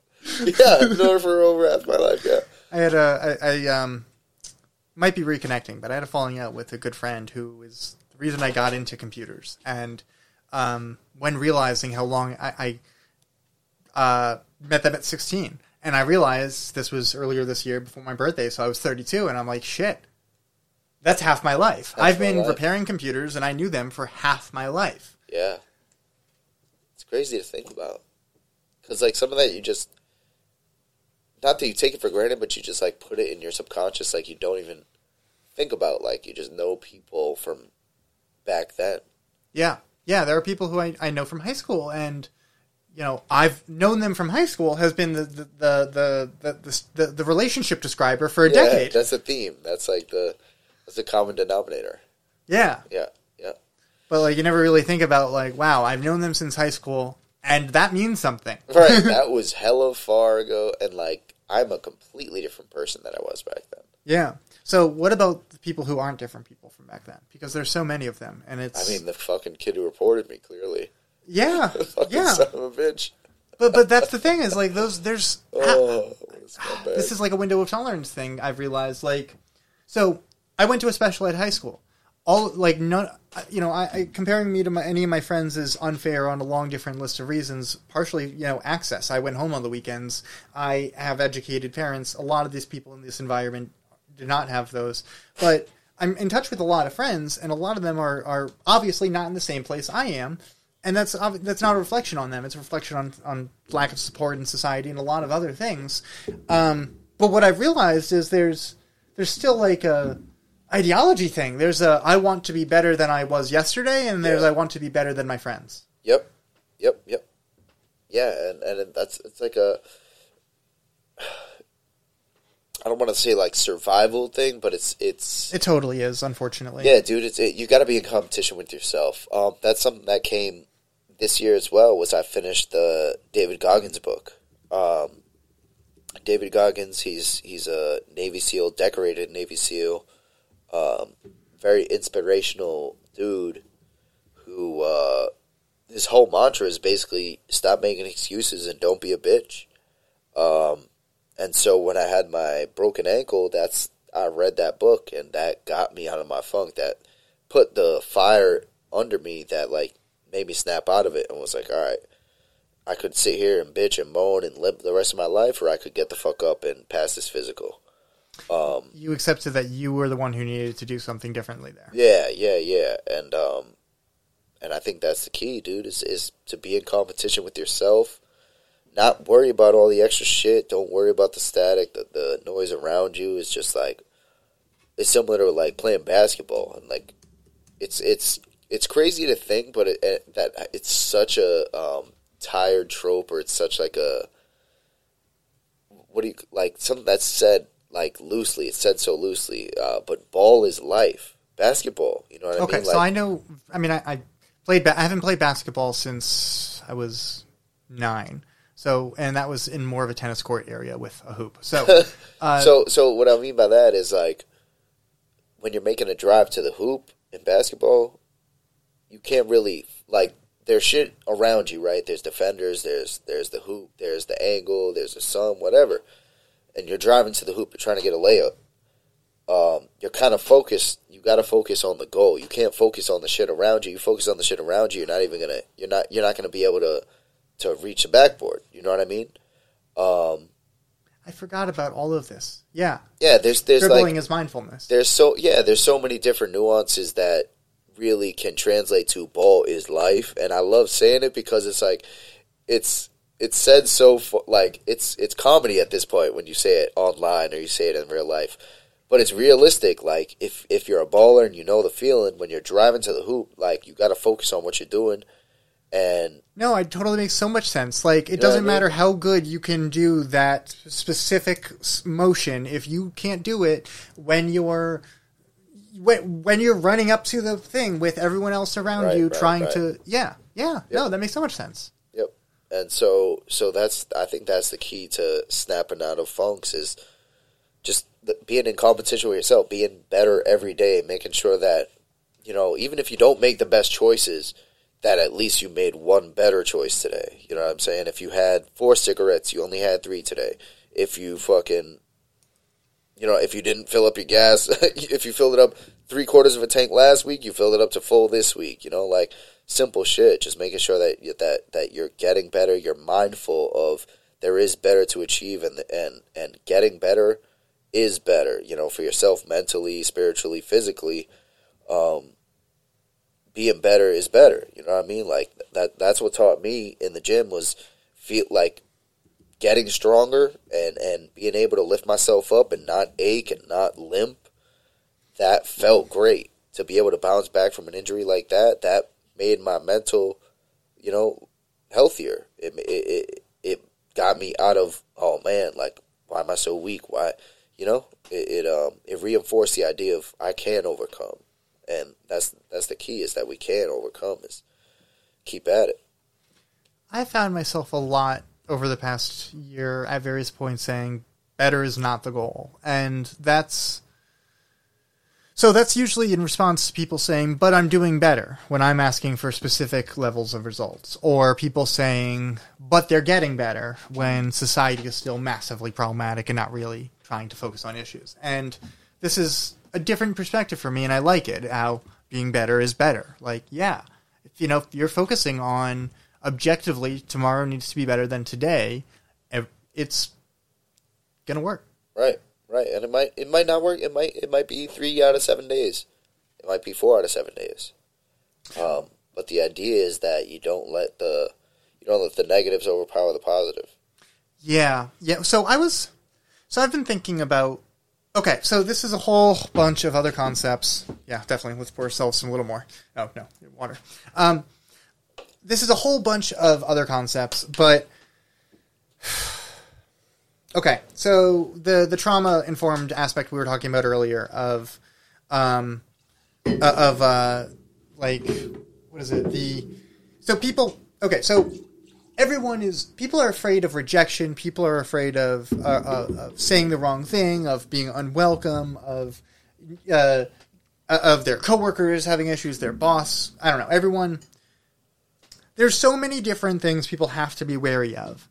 And most people are right on the edge of their danger zone. They don't even have room for a comfort. Oh, so, so that's where I'm going back. Let's take a step further back. To have a comfort zone, you need to have a, a comfort zone is learning zone. Com- sorry, is the comfort zone and the, the edge of the comfort zone and and the uh, growth zone is the learning zone. Yeah. Most people don't really have a learning zone. Like most people, like that's the threshold of everything you already know is the comfort zone, and new information is the the growth zone. And then danger zone is effectively where the new information conflicts with yes, yes, yes. your comfort zone. Yes. um, maybe these are not really layered like that. Maybe there's more. I, of a, I, a like when you're saying this shit, I can see it in like bar grid form, in like green and red. You know what I'm saying? Like comfort, growth, and and and uh, yeah, I can see it all. I can see everything you're saying. It's So one of the things. So this is again about teaching people about uh, about things that they might be a problematic participant in, um, so that they can hear it without immediately rejecting it. You know, so you can not so you can avoid triggering cognitive dissonance. Um, but what I'm realize what I've been realizing is is uh, how much so like how much of a learning environment is safety. So like take this take this away from that concept and let's go to Maslow's hierarchy. The uh, you know things people need to survive to to to, to feel fulfilled. You know, sense of community, sense of uh, uh, you know nourishment. Like how are you ever going to learn something if you are worrying about food? If you're surviving. So this Yeah. keeps so when- so so this goes so part of the reason it's important to understand this is recognizing that uh, you know systemic issues um, uh, uh, uh, like ra- racial issues are creating an environment where every single day people struggle a little bit more to to survive to to exist in a world and likewise um, it, it's recognizing that this is a an ongoing so so so in other words that's the kind of where I was going back about this is you know everyone's in some form of survival mode and there's a window of tolerance to um I don't know you're just surviving you had to do what you are doing. Yeah, not not actually that but that's like the that's the that's the overall I don't know. And and so but anyways what I've been realizing is that a, is effectively this is kind of how I've I wouldn't call myself modest, but this is how I've recognized I'm not better than anyone. I've just had kind of better opportunities. Uh, like I don't know. What I'm trying to say is, uh, this, systematically we have been taking away learning uh, uh, environments from people. We are creating hostile, dangerous situations where people have to focus on surviving via their own self. Like they have to care about their own self interest. Not just are taught that and are shown that that's what's necessary by everyone around them who's doing it. yeah, Um, so like this all actually makes sense at a societal level. Like everyone who is acting in their own self interest and vying for power over other people and knocking others down to make themselves feel better. It's it's what they feel is necessary, and they haven't actually ever. It's not they ever actually ever had like you know the the, the real. So this brings me to a di- whole different concept: abuse, using the power you have to get more power. And I don't think people think about this when they actually do it a lot Um, like you know, we we know like screaming at your girlfriend is is abuse. Why is that abuse? It's because you know if you because the screaming is enforced by physical harm that she is not necessarily able to stop because she's physically smaller or like it's it's the but but the screaming is taking more power. It is creating an environment where you don't have to scream to get what you want. You can just say it because now, if you don't, if you the other, it's just it's not a, immediately a threat of hitting; it's the threat of being screamed at. Um, and so, you know, this is obvious. So this is something like I have to be hyper aware of in giving feedback as a as a uh, as a small business owner, as you know, to my employees. Like I can't if I'm harsh, they might not give me the feedback I need. Yeah. Um, but in every other aspect of life, like when you look at all of these bigger systemic, like when people are struggling to survive, how can they learn to be better?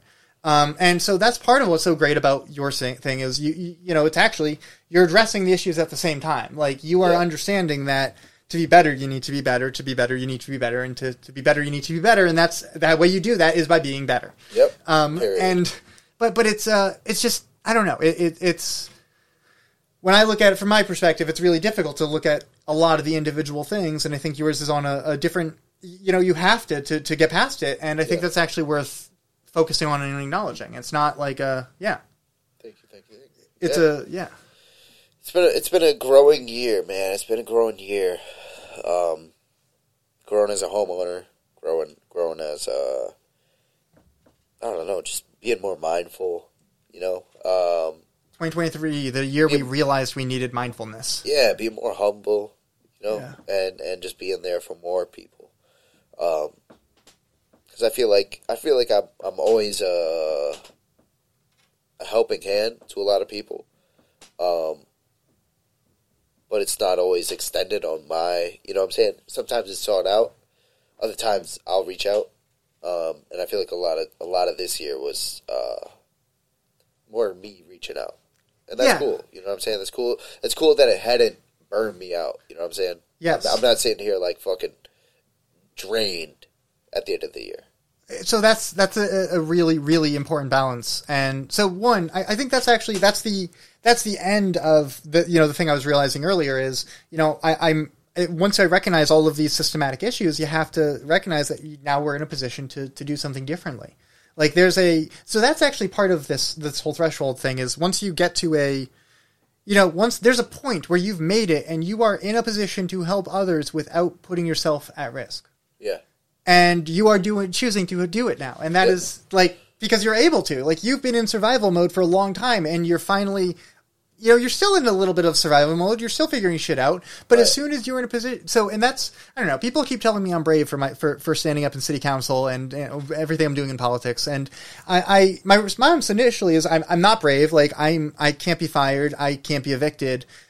You know th- these are like that's what stops most people. Yeah. um, and you know, yeah, sure, I, I can. There, I'm opening myself up to risks that for other people's benefit, and I, I've accepted that maybe brave is the word some people are going to use. But but what I'm trying to say here is this is about we are in a position to help people. We might as well.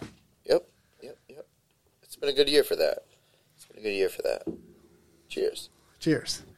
So I've been trying to figure out how to be more impactful about helping. So part of recognizing how much of an impact I can have is uh, being efficient about that. So like, you know, trying to be at city council things, um, or you know, being in places where I'm actually learning about specific issues I might need to talk about, and um, being improving myself to be better for those things.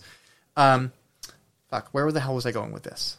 I still have being better is be, is is better on here, and that's a really good line, but it doesn't help me get back to it. Right. Uh, so- oh, right. Impact. Um, but also, there's other people asking. So, for example, someone who I like and respect and want to help was asking me for help with setting up, um, setting up the music for a a holiday party, and that is so many different layers of not something I do. Yeah. But also, this I was someone this person knew one could do it and two was comfortable could ask for from it. And it's not that I didn't want to help him. I just was working on. So the end solution was I I, I effectively took it out of my business's time. I I said, can you just come to my shop and my admin will do it for you. And problem solved. This was a functional solution. But I have to kind of, you know, there's other people saying, well, will you come and help with this? Or, um, you know, even months ago, people would ask, once I got asked to go to Auburn to speak at a school committee thing by someone, just because he knows I articulate things well and would be heard. And you got to kind of pick and choose at some point, you know, how, where you're showing up. Yeah. And, uh, if you don't pick and choose, you get overwhelmed so quickly. Like, yes, Yes. you can be everywhere at once, but you can't be functional everywhere at once. No, no, and, and yeah, and then you get burnt out. Yes. Then what good are you? You know, Right, you Like, can't help anyone if you're burnt out. What is it? Uh, airplane oxygen mask first. Yes, yes, yes, yes. Yeah, man. Shit. So let me look at my list. What else did I do this year, man? I don't even know. I mean, that was that was the bulk of it, right? I mean, besides some of the sad stuff. I mean, sad was it? We could I mean- talk about some of the difficult stuff if you It was want. Inviting. I or mean, it was it was it was bittersweet. Um, we lost uh, one of the matriarchs of our family, my uh, great aunt, my titi Aida. So she she was my grandmother's sister, um, and she grew up in Worcester. She ran the daycare at um, Great Brook Valley for years, years, years. She got a key to the city way back for that. Uh, back when that meant something. yeah, yeah, yeah. So she did that. Um, like I said, she was my grandmother's sister. My grandmother was like super religious, huge in the churches around here. Um, so she was like, she was really the last of that era, I believe. I don't think any of her uh, brothers or sisters are still alive. Um, but yeah, so we lost her, and with that came um, a shift in the family because you know uh, I say it a lot, but we're a we're a huge family. We're a big Puerto Rican, African American, Dominican, um, any I mean mix and match your favorite Hispanic race. We're we're a big family, and um, so we lost her. And at the funeral, it brought a lot of us together. A lot of family flew out: Seattle, Colorado, Texas, uh, New York, Connecticut. A lot of people came out because she was that impactful, and um, it kind of, it, like I said, it, it kind of made me look in the mirror because we're coming to that age where we are that next generation that has to step up. Um, so you know, it was it was sad. You know, of course, to lose her. Um, she was she was a light in all of our lives. She she I remember her since I was a baby. Um, but I also got to see some of my cousins I haven't seen in years, and uh, that was nice. That was refreshing, and to be able to express my love to them and see them, and appreciate the moment with them, and um, accept the res- the responsibility with them. That that was huge. Um, so that was something that happened this year that wasn't really expected. I mean, uh, you know, she was sick last year, twenty twenty two. Um, but she's also one of those people that's so strong. You you, know, you always think they're going to bounce back, um, because they had so many times before. Um, but yeah, man. So that happened, um, and you know I got to see a lot of family, and then at the wedding, you know, of course, I got to see them again. So yeah, it's, it's been a lot of growth, dude. A lot of growth this year. A lot of like just just uh, accepting what's to come, uh, what what to the you know the window of tolerance, and uh, you know just taking taking the L's so to speak on the chin and uh, running with the W's and, and trying to make the best of it. I like that. Taking the L's, running with the W's. Yeah, yeah, yeah. It's a good attitude. Got to be done, man. It's got to be done. Yeah. Um, yeah, man. Is there, is there anything else on your list? No, I didn't have that long of a list, and I didn't look through all my photos like I should have. But I'm trying to. I don't know. I've I've been figuring out systems. Um, I need to not just like like I was telling you right before we started about for this for this podcast. Uh, you know, writing down everything, all of my process of of uploading this so that someone else can do it. Yeah. But for every single little thing for my shop. Um, and I've been doing that for at this point probably three years with my employees, and it's finally coming together. I think I actually have a I have a draft for the employee handbook. Nice. Um, it's like 300 pages. I don't think this is going to work. I'm going to have to. Right. This is so. I, I'm, but I'm. I've got a handbook. I've got a, a place where we're creating the knowledge base. I've got formats for processes that we're going to use, and this is way further. I don't know. I'm terrified but excited. 2023 has been It's a roller coaster. yeah. A roller coaster. So Absolutely. much and, death, and I feel uh, we're still fresh out of COVID. I mean, so I Are we still in COVID? So technically Did you get the shot? I did. Did you? No, hell fucking no. Uh, okay, I'm I'm one of those. yeah. I uh, I'm one of those guys. so but why? Don't touch me. Don't touch me. I mean, realistically, dude, uh, I hadn't seen a PCP Oh yeah. until this year, like because I broke my ankle last year. The last time I saw a doctor was my pediatrician. yeah. So The same uh, pediatrician who treats both of my children. And that's Yeah. not healthy. I acknowledge that. No, no, no. So I, I, I dangerous, get that, speak. and frankly, I support that way more than being anti-vax. I don't go. So I, I need don't to go. I just yeah. don't. I So don't. you can get it done at CVS. It's by by scheduling an online appointment. and then just bow. Literally, I got three in one afternoon one Like day. Muhammad Ali. Yeah, I mean it was it was Bow. not three COVID shots. that sounds. It's just one, two, three, bow. yeah, I got all three of my vaccines a few months ago. You're bruised up and limping. No, Oh, I um fuck. yeah, I'm thoroughly so so. I mean, on my end, so on my end, it was more about uh, when COVID started. I was with two people. Well, I mean, I'm still with one of them, but lung issues. So like, if either of the people, if I got COVID, they would get COVID and they would probably die. And Right. COVID is now a lot So less. that's when it's yeah, yeah. yeah, um, and so that's kind of why I always I, I, I took I don't know. Anyways, um, but so the short answer is it's no longer a pandemic. It's now an endemic, Hey, I like, like the flu.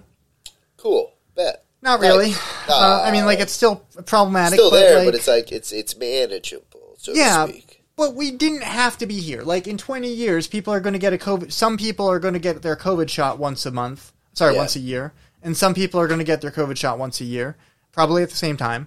A- And other people are going to say, whatever, we don't need this, and they'll get sick every now and then and get people around them sick. Blah blah blah. Yeah. oh fuck. But like this also could have just ended like in 2020. Forever ago, yeah. Yeah. Yeah. Um, so I don't know. Um, no, people are still getting COVID. I'm sure that there has been a wave of it from Christmas. There are people who hadn't previously gotten COVID got posted about getting it last week. Jesus Christ. I, I mean, we finally Luca and I got finally got it like three months ago. It was like obnoxious. That was the first time you got it? yeah. I got it back way back when the first wave came, dude, and I just like honestly, guilty pleasure. I loved having COVID. What? Dude, it was amazing. I couldn't taste anything, but I like I got to lay on my fucking brand new comfy ass couch, watch Netflix and play League of Legends for 2 weeks straight without any responsibilities, nobody breathing down my neck. Okay, so that's the real, real answer for why this went shit. Was because people, because COVID gave people an excuse to do that, Just and that's what chill. society fucking Just actually fucking wants. chill, bro. I chilled for so long that I was like, I don't need to do this anymore. Let me go do something and feel productive. like literally, it's crazy. Uh, I, I get that. I mean, that's my those are that's my afternoon. The dog the dogs understand that there are going to be days when I get back into bed and they can lay alongside me until one p.m. Right, and we're just gonna we're just gonna be here, guys. We're just gonna be here. Those are the best days. Yeah, dude. Yeah, Yeah, we're totally still technically in COVID, but I don't think we're ever getting out of it. yeah. That's hey, fuck it. I'm here for the ride, baby. I'm here for the ride. We could have avoided. I mean, I don't know about hundreds of thousands. Uh, uh, there, there, there didn't need to be this many. I don't know. Yeah. There didn't need to be this many deaths, similar to the Gaza conflict, but uh, let's not jump into that right now. I mean, do we want to discuss it once in 2023? It's probably Oh, not going to. no. Yeah, now we got all of next year to fucking talk about it. Um, I was just gonna fire down my list because realistically, I rapid talked about them. I talked about all the important shit. Um, what else? I mean, I cooked a shitload. I I'm like super nice in the kitchen. Bought a bunch of cologne. Shout out to uh, this dude Neff out in Philly. He put me on. Um, I flew my family out from Puerto Rico and North Carolina for Thanksgiving. That was awesome. Bought a new mattress. My back doesn't hurt when I sleep anymore. I bought That's the purple amazing. mattress, the purple Restore, not the memory foam one, but just the one that's um, you know mattress Interesting. Okay. and the firm one. My back is amazing. Uh, I bought a plow truck so I could hopefully plow some snow. It hasn't snowed fucking once. But Seriously. we'll see. We'll see. I mean, we've got all until April because that's how New England works.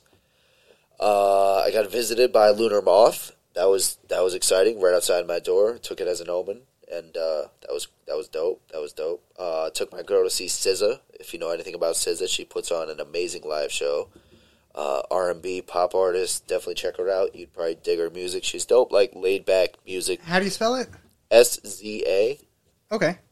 Uh, she's amazing. She's on Top Dawg Entertainment. I don't know if she's still on Top Dawg, um, but she's a really, really dope artist. I mean, you light some candles, you turn off all the lights, and you like have a chill night. Throw her album on. It's a good time. I'll check her out. Yeah, she's awesome. Um, and I took my dad to the Celtics for his 60th birthday. That's wonderful. That was dope. And we ended up on the Jumbotron. So that was really cool. That's Um, awesome. yeah, that was awesome. That was awesome. That was like a that was that was another moment this year that it felt like the the torch was being passed, and it's it's intimidating. It's it's um, not overwhelming, but it, but it's heavy. The weight is heavy. Um, but I feel like this is only the first year of that, so um, the rest the rest is going to be easier. Gets easier from here. Yeah, yeah, so, yeah. Next year you'll be running into things you'll you've already experienced. You already have some of the answers. Yeah, yeah. Try to help more people. Uh, you reminded me of one thing I did, which is uh, going to the Cascada or Cascada concert, however it's fucking pronounced. um, uh, I, uh, I frankly forgot I had bought tickets. I paid like it was it was great because like so I, I don't go to fucking concerts, but it, and it's in goddamn Boston. But it was at a nightclub, which I had been one once before for the Slutcracker, which I also forgot about.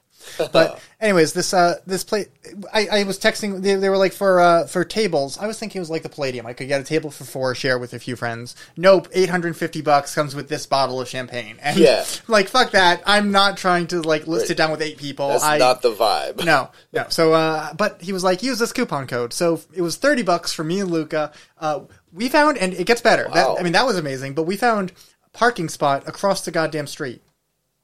For Right. free?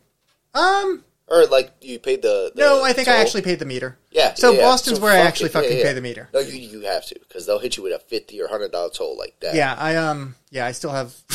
yeah, Oh, actually, same, yes. same. That's dope. Hell yeah, fuck yeah, dude. Yeah, that 30 was awesome. bucks? I haven't, I haven't like seen them, and I mean, I so like one, they have like twelve songs. Like, how the fuck are they still why, goddamn? why, why do I know that name? Every time I touch, Every time I touch, Yeah. I get this feeling. Yes. that's crazy. Yeah, uh, and Wow. anyways, they- uh, but but I have spent so much time walking to her music, and so I got to see her live, and it's probably my last concert ever. But But you went. yeah, That's yeah, it was fun. You know Wiz Khalifa. Yes. One of his first songs sampled that song. oh, that's fantastic. Uh, what's the name of it? Uh, fuck. It's okay. I'll look it up later. That sounds great. Yeah, uh, I can hear it in my head. It's something like "We partied all," whatever, whatever. Look it up. Uh, Cascada, Wiz Khalifa. Yeah. That song came out when I was in high school. I was playing basketball with it, and it was like it was somebody's ringtone, and I was like, I knew the the techno version, of, like I knew Cascada's Yeah. version of it. I was like, Yo, is that is that dude rapping over that? I was like, Oh shit! And lo and behold, Wiz Khalifa becomes who he is today. But like Cool. that was the first, yeah, that was the first first time I ever. yeah, that's going to be fascinating to listen to. You'll enjoy it. You'll enjoy it. I like um. Have you heard uh? So I, I like Vitamin String Quartet. Have you heard, heard any of their things? Okay, so they play vit- they play string instruments for pop music. Oh, sick, sick. Yeah, uh, but like you like, have you ever seen YouTube videos of two cellos? Yes. Okay, so it Yep. sounds like that, but it's some forty one or pop, uh, you know, Oh, Blink One Eighty it. I Two, get it. Green Day. That's Uh. I love their holiday, Green Day's "Holiday" by Vitamin String Quartet because I can't stand the screaming part of "Holiday," but the music of the the, the, the wordless Yeah. string just, music just the instrumental. is just powerful. yes. Um, and it's a great way to listen to some of my favorite songs without fucking music. Yeah. Yeah. Um, Hell yeah. Although, actually, now that I actually think about it, I don't think I've actually listened to much string music this year. I just listened to much a ton of techno. Anyways, um, 2024. Any plans? Any? What are you excited for? Um, I'm excited for my cousin's wedding. My cousin's supposed to get married. My other cousin, obviously, I have a hundred cousins. Um, another Velasquez. He looks just like me. If me and him stand next to each other, bald with beards, you wouldn't be able to tell. Love it. Um, he's getting married in Hawaii, so really looking forward to that. He's uh, also one of my closest like members of my family. That'll be sick. Um, looking forward to summer. We rent the beach house every year, going to Old Orchard. Um, looking forward to my son going to middle school in the fall, and uh, hopefully he sticks with basketball. I'm trying to keep him on it. He's he loves it. He loves the game. Um, I would love to see him play. Uh, you know, at least in school, because that was something I never took seriously because I was so shy. I never, uh, I never played with, you know, uh, organized sport. Mm. Didn't I like did, it. I Didn't did like soccer for a season, but I had a lot more fun climbing the trees. Yeah, it's it's it was. It's just I don't know. I have. It's a lot of pressure, especially as a kid when you're used to just Mm. using it as an outlet for fun And So- working with other people. With- in a- in a different lot. way. Yeah, yeah, yeah. It's a lot. It's a lot. Um, but I'm excited for that. Excited for Nico. He's gonna turn three. Um, he'll probably be in you know quote unquote preschool. I mean the the daycare that he's in now goes up to kindergarten. Mm-hmm. So he's gonna get bigger. He's gonna have more say. He's gonna fucking do a lot. Um, yeah, I'm excited for One Piece to see where One Piece goes. It's gonna Um, only get more popular. Yeah, both the card game and the show, the manga. Uh, what else is happening next year? I don't know. Hopefully, I build my patio. Oh, that'll be exciting. I have a couple cookouts. See, that's what I think I really want is a nice outdoor space, so I can invite people over and That's my socialize. thing, dude. I love summer outside. Love summer outside. I'll definitely go to Puerto Rico next year. Mark my words. I'll be in Puerto Rico for sure at least once. I might even go fucking January. Nice. Whenever, whenever my wife lets me. Let's be honest. I'll, I'll be in PR. And yeah, man, fuck. We'll be doing this hopefully Yeah. more often. Yeah, I think that. So I'm honestly, this is we'll, we'll step into this next year. We're pretty much uh, everyone already knows it's there, thinks it's cool that we're doing it. We just haven't been sending out invites. Yeah, Um, and also, I think it's kind of fucking great that we've done as well and as much as we have with as little effort as we've put into it. yeah. I mean, it. It's just, it's one of those things, man. It's like, I feel like energy is real, and what you gravitate towards you is is a thing. So like, you put out good shit, you're gonna get good shit. Um, I don't feel like either of us have any malicious energy about any topic. Like, sure, maybe that you know, there's there's a couple things that grind our gears, but like, I feel like for the most part, when we meet people, it's it's it's always in good standing, and Yeah. um, and with that comes good conversation and insightful conversation, and podcasting is about that. It's about insightful conversations, um, things that spark your mind, things that make you think, and things that make you want to chime in, um, or at least listen to and hear more of uh, something you that educates you or gives you more information. Yeah. And I feel like we deliver a lot of that here on the podcast for Worcester, but also for our greater audiences when we talk about hip hop or computers or right to repair. Mean, and so many of the other concepts we're talking to about, like even if they are local, they're about larger concepts. They apply, yeah, they apply, and uh, I think that's what that attests to is is we're not over here fucking bullshitting or, or trying to trying to push an agenda or bullying people or anything like that. And, Yeah. uh, I, I like um I like the way we record of you know all one session. I think that's unique, which is weird. Like it shouldn't be. It's just yes, it's long, but right. I don't know. People are this. This is I don't know. I I, uh, I realized um, most people don't realize I'm reading from a sign when I read that. Like they think I'm I'm just spouting it from. I mean, because I am staring up at the ceiling. So like, but anyways, we need to have that sign more prominent or in an intro email. But I don't think people aren't worried about it. Like I used to, ass- I, I've tried to assure people like we just record. Like the reason I assure people how we'll edit it if they want us to is so they know we're like. I'm worried that people are going to think we're going to cut like cut their words around Yeah, yeah, yeah. and like make them sound like something they're different. And no one's actually fucking fur- concerned about that. It couldn't be further from the truth either. yeah. Oh yeah. Yeah. No. It's Dude, exactly. we just want you to fucking. If we have you here, and it like more than anything, in in this is for me more than anything. If you're in my presence, why would I want to manipulate that if what we're doing is recording it? well, I'm getting into politics. You know what I mean? Yeah, politics. But at the same time, it's like for me, it's if I can stand you in front of me and I invited you here, like Yeah, what I'm inviting you- you, to set you up, like Well, so It's not how I operate. not deliberately, but Yeah, I realize yeah, that yeah. unfortunately is what happens. I um sometimes sometimes that is what happens, and it's like it wasn't deliberate. No, No. harm, no foul. Not everybody sees it that way, but you know, uh, c'est la vie. I I've decided that it's important we our goal is to put people. You know what? Honestly, I'll just outright say it. Uh, Maria Montano, former District Four candidate. We are not currently on good terms. I might reach out to her and try and change that. But we had a really big public in the Worcester Political Dialogue Facebook group falling out about three days after we had an episode with her. Oh, that was the one that was here. Yes.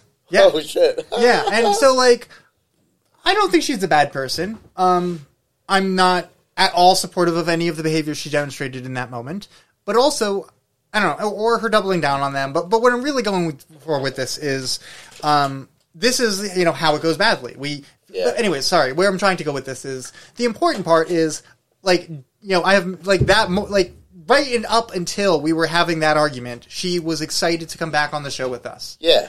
um, we leave people feeling empowered like they are happy with what like you know the the feedback i'm hearing from like our, our previous guests about what people are saying about what they said like we are we are not just putting people in a good light we're giving them an opportunity to say something they otherwise might not say and i think it's important that we create we continue creating a space for that Yes. Yes. Yes. More than anything, that exactly that. yeah Hell yeah. So cheers to that, man. Fuck Yeah. yeah.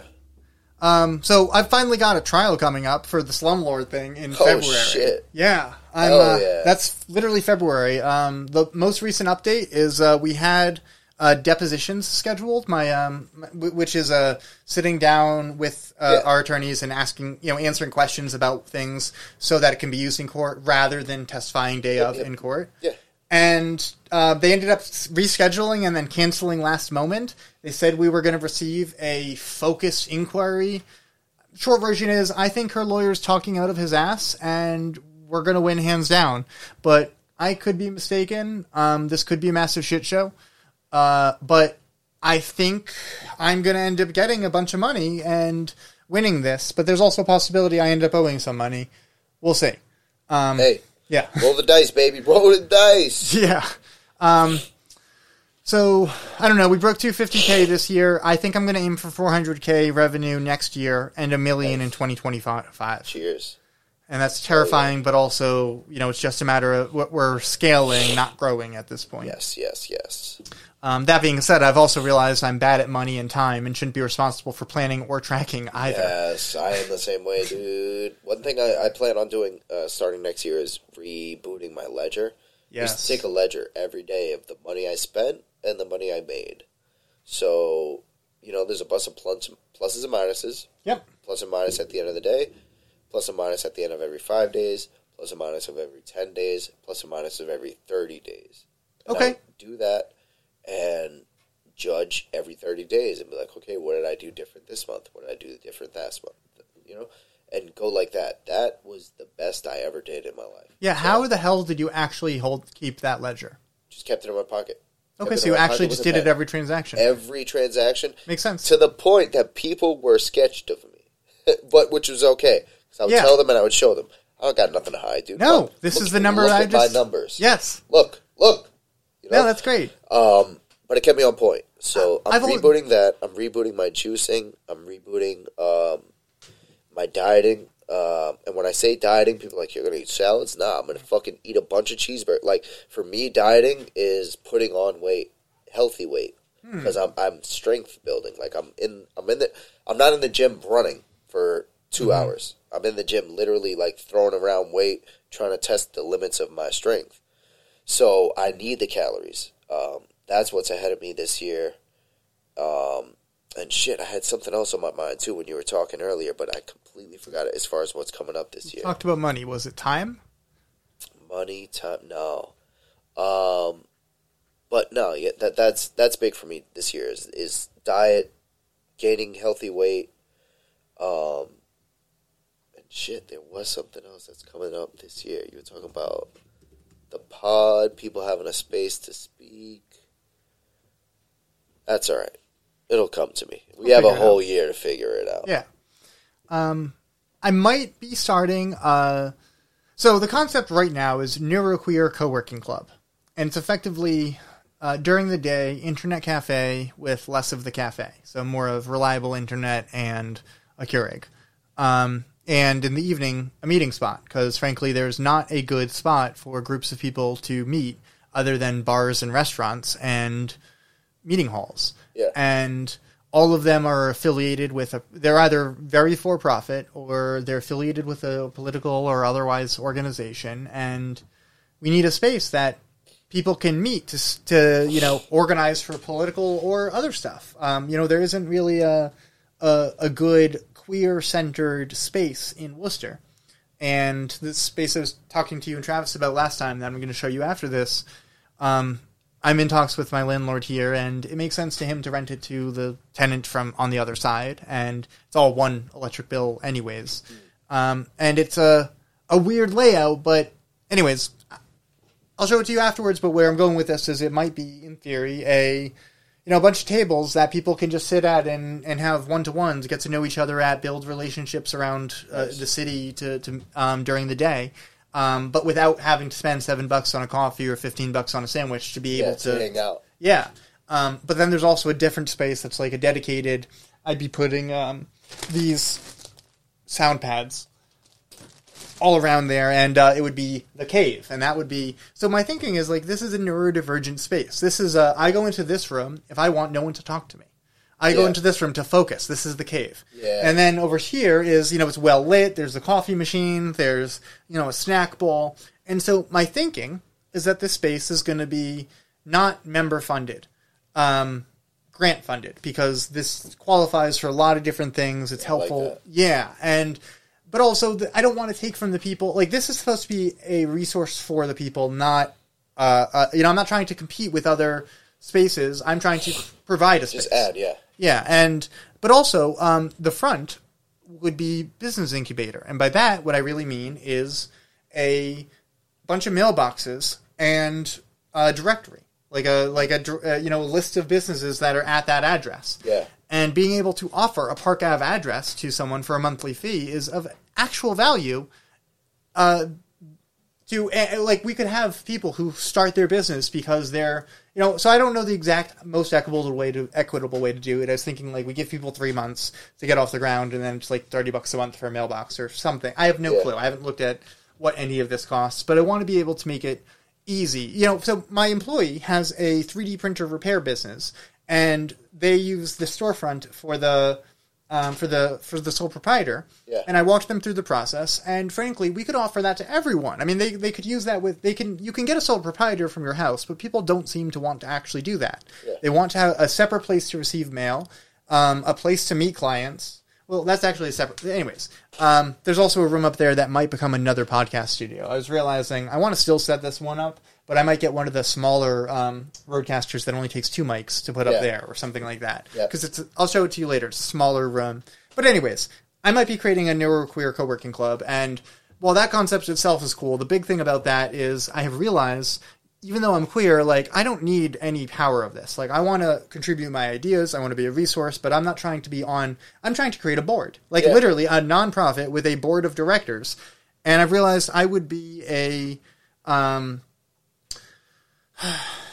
auxiliary board member, effectively no power. Um, I sit in on meetings, I contribute my thoughts, and um, I'm. I'm, if someone else needs to leave the board, I can tap in because I've been there. And I would pretty much have five main board members and two, but frankly, this board should represent the people it's going to actually support. And well, yes, I am looking for a place I can go and sit down and use my laptop and not pay seven dollars for a coffee. I'm not really the target audience here. Yeah. I'm just someone who. I, anyways, I've uh, so I'm trying to build a board, and that's kind of the coolest part of this is that it's going to be way bigger than me, and because all of this comes down to team building at a bigger level. Yeah. I've realized, and Yeah. that's honestly a huge mentality shift. I think 2024 for me is going to be the year of team team building. Yeah, dude, that's important. And hey, to tie it into freaking real life, the uh, the game I've been playing the latest is Apex Legends. That's a three v three battle royale. You need a balanced team in order to get the W. You need a support. You need a DPS, damage per second, and you need somebody that's that's like a recon. You need somebody that's able to scout, that's able to uh, see what you guys need. And if any one of those is lacking or doesn't communicate well with the others, it Yeah, impacts yeah, everyone. Exactly, exactly. Yep, it all ties in, dude. It all does. ties in. But shit, man, been a good day. It's been a good day. This uh, is great. Yeah, dude. I mean, we still got the whole day ahead of us. So our plan is 24 episodes in 20. Oh well, that's. Oh well, never mind. Yeah, wait, yeah, yeah, yeah. 24 episodes in 24 2024. Yeah, uh, twenty four. No, twenty one episodes. It's fifty two weeks. No, I was saying uh, two a month. Oh, yes. But also, I just realized it's 2020, 20, 24, 24.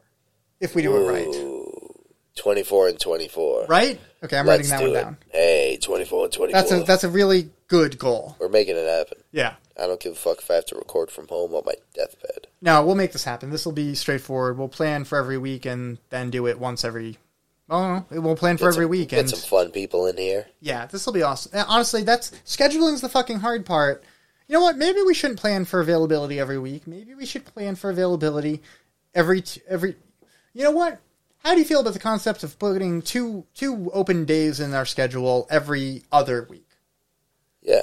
And then we'll schedule people or we don't. But if but but those will be. But in other words, those are our days. we don't have to think every single week. Do we have a podcast? Yes, I'm with that. I like Okay, that. cool. Perfect. Yeah, awesome. Two days every two weeks. And then Twenty four and twenty four, baby. And then if we only fill half of those slots, we do you this. still did it. Yeah, Still accomplished. There we go. Oh, uh, last thing before the end of the episode, something I've realized I'm going to I'm setting up for myself for 2024. Um, Ten habits that I'm going to try and do for 100 days. Now, the next year is a leap year, which means there's 366 days. Yeah. So I'm dividing that by three, 122.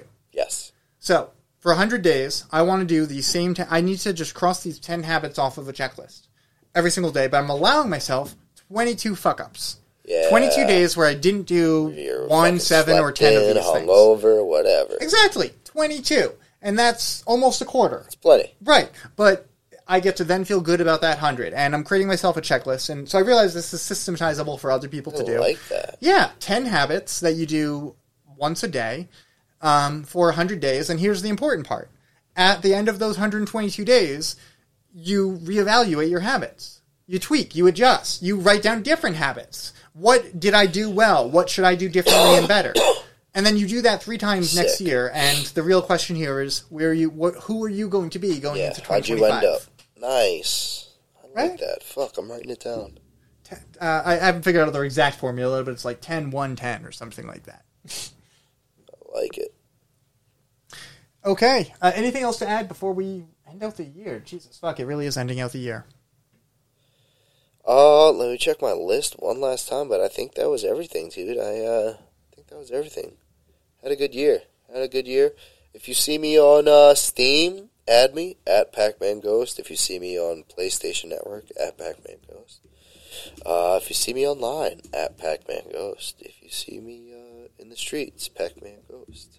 I've been realizing that people see me in the streets way too often because people fucking I see you all the time. I just don't always beep. So I'm Yeah, like, he it's- probably so gets I see Dallas way like three times a Dude, week. he's everywhere. He is literally everywhere. He's like a fucking genie. Yeah, that's great. Um, but I've also realized that the, the glasses help. Uh, you know, they Yeah, are iconic. It's true. It's true. It's true. yeah. No. It's yeah. That's you're very identifiable. Yeah, Facts. tall and I'm yeah. Tall glasses, hair. Got him. Yep. That's it. Oh my god, the hair! It, it's getting That's so him. fucking. Yeah, I'm. Uh, so like, I, I I'm gonna schedule with Dallas early next um year, but like, I don't know. I'm I'm unfortunately loving it. It just keep people keep complimenting my hair, and I'm like, yeah, it's in my fucking eyes, and I'm like, yeah, it's beautiful, and I'm like, it's in my eyes. I can't see. It's in my mouth now, and they're like, yeah, it's really pretty, and I'm like, it's in my goddamn teeth. Like, they they don't care. anyway, um, and yeah, okay, great great right, end to the episode. Uh, we will see you all next year. Catch you next time. Peace.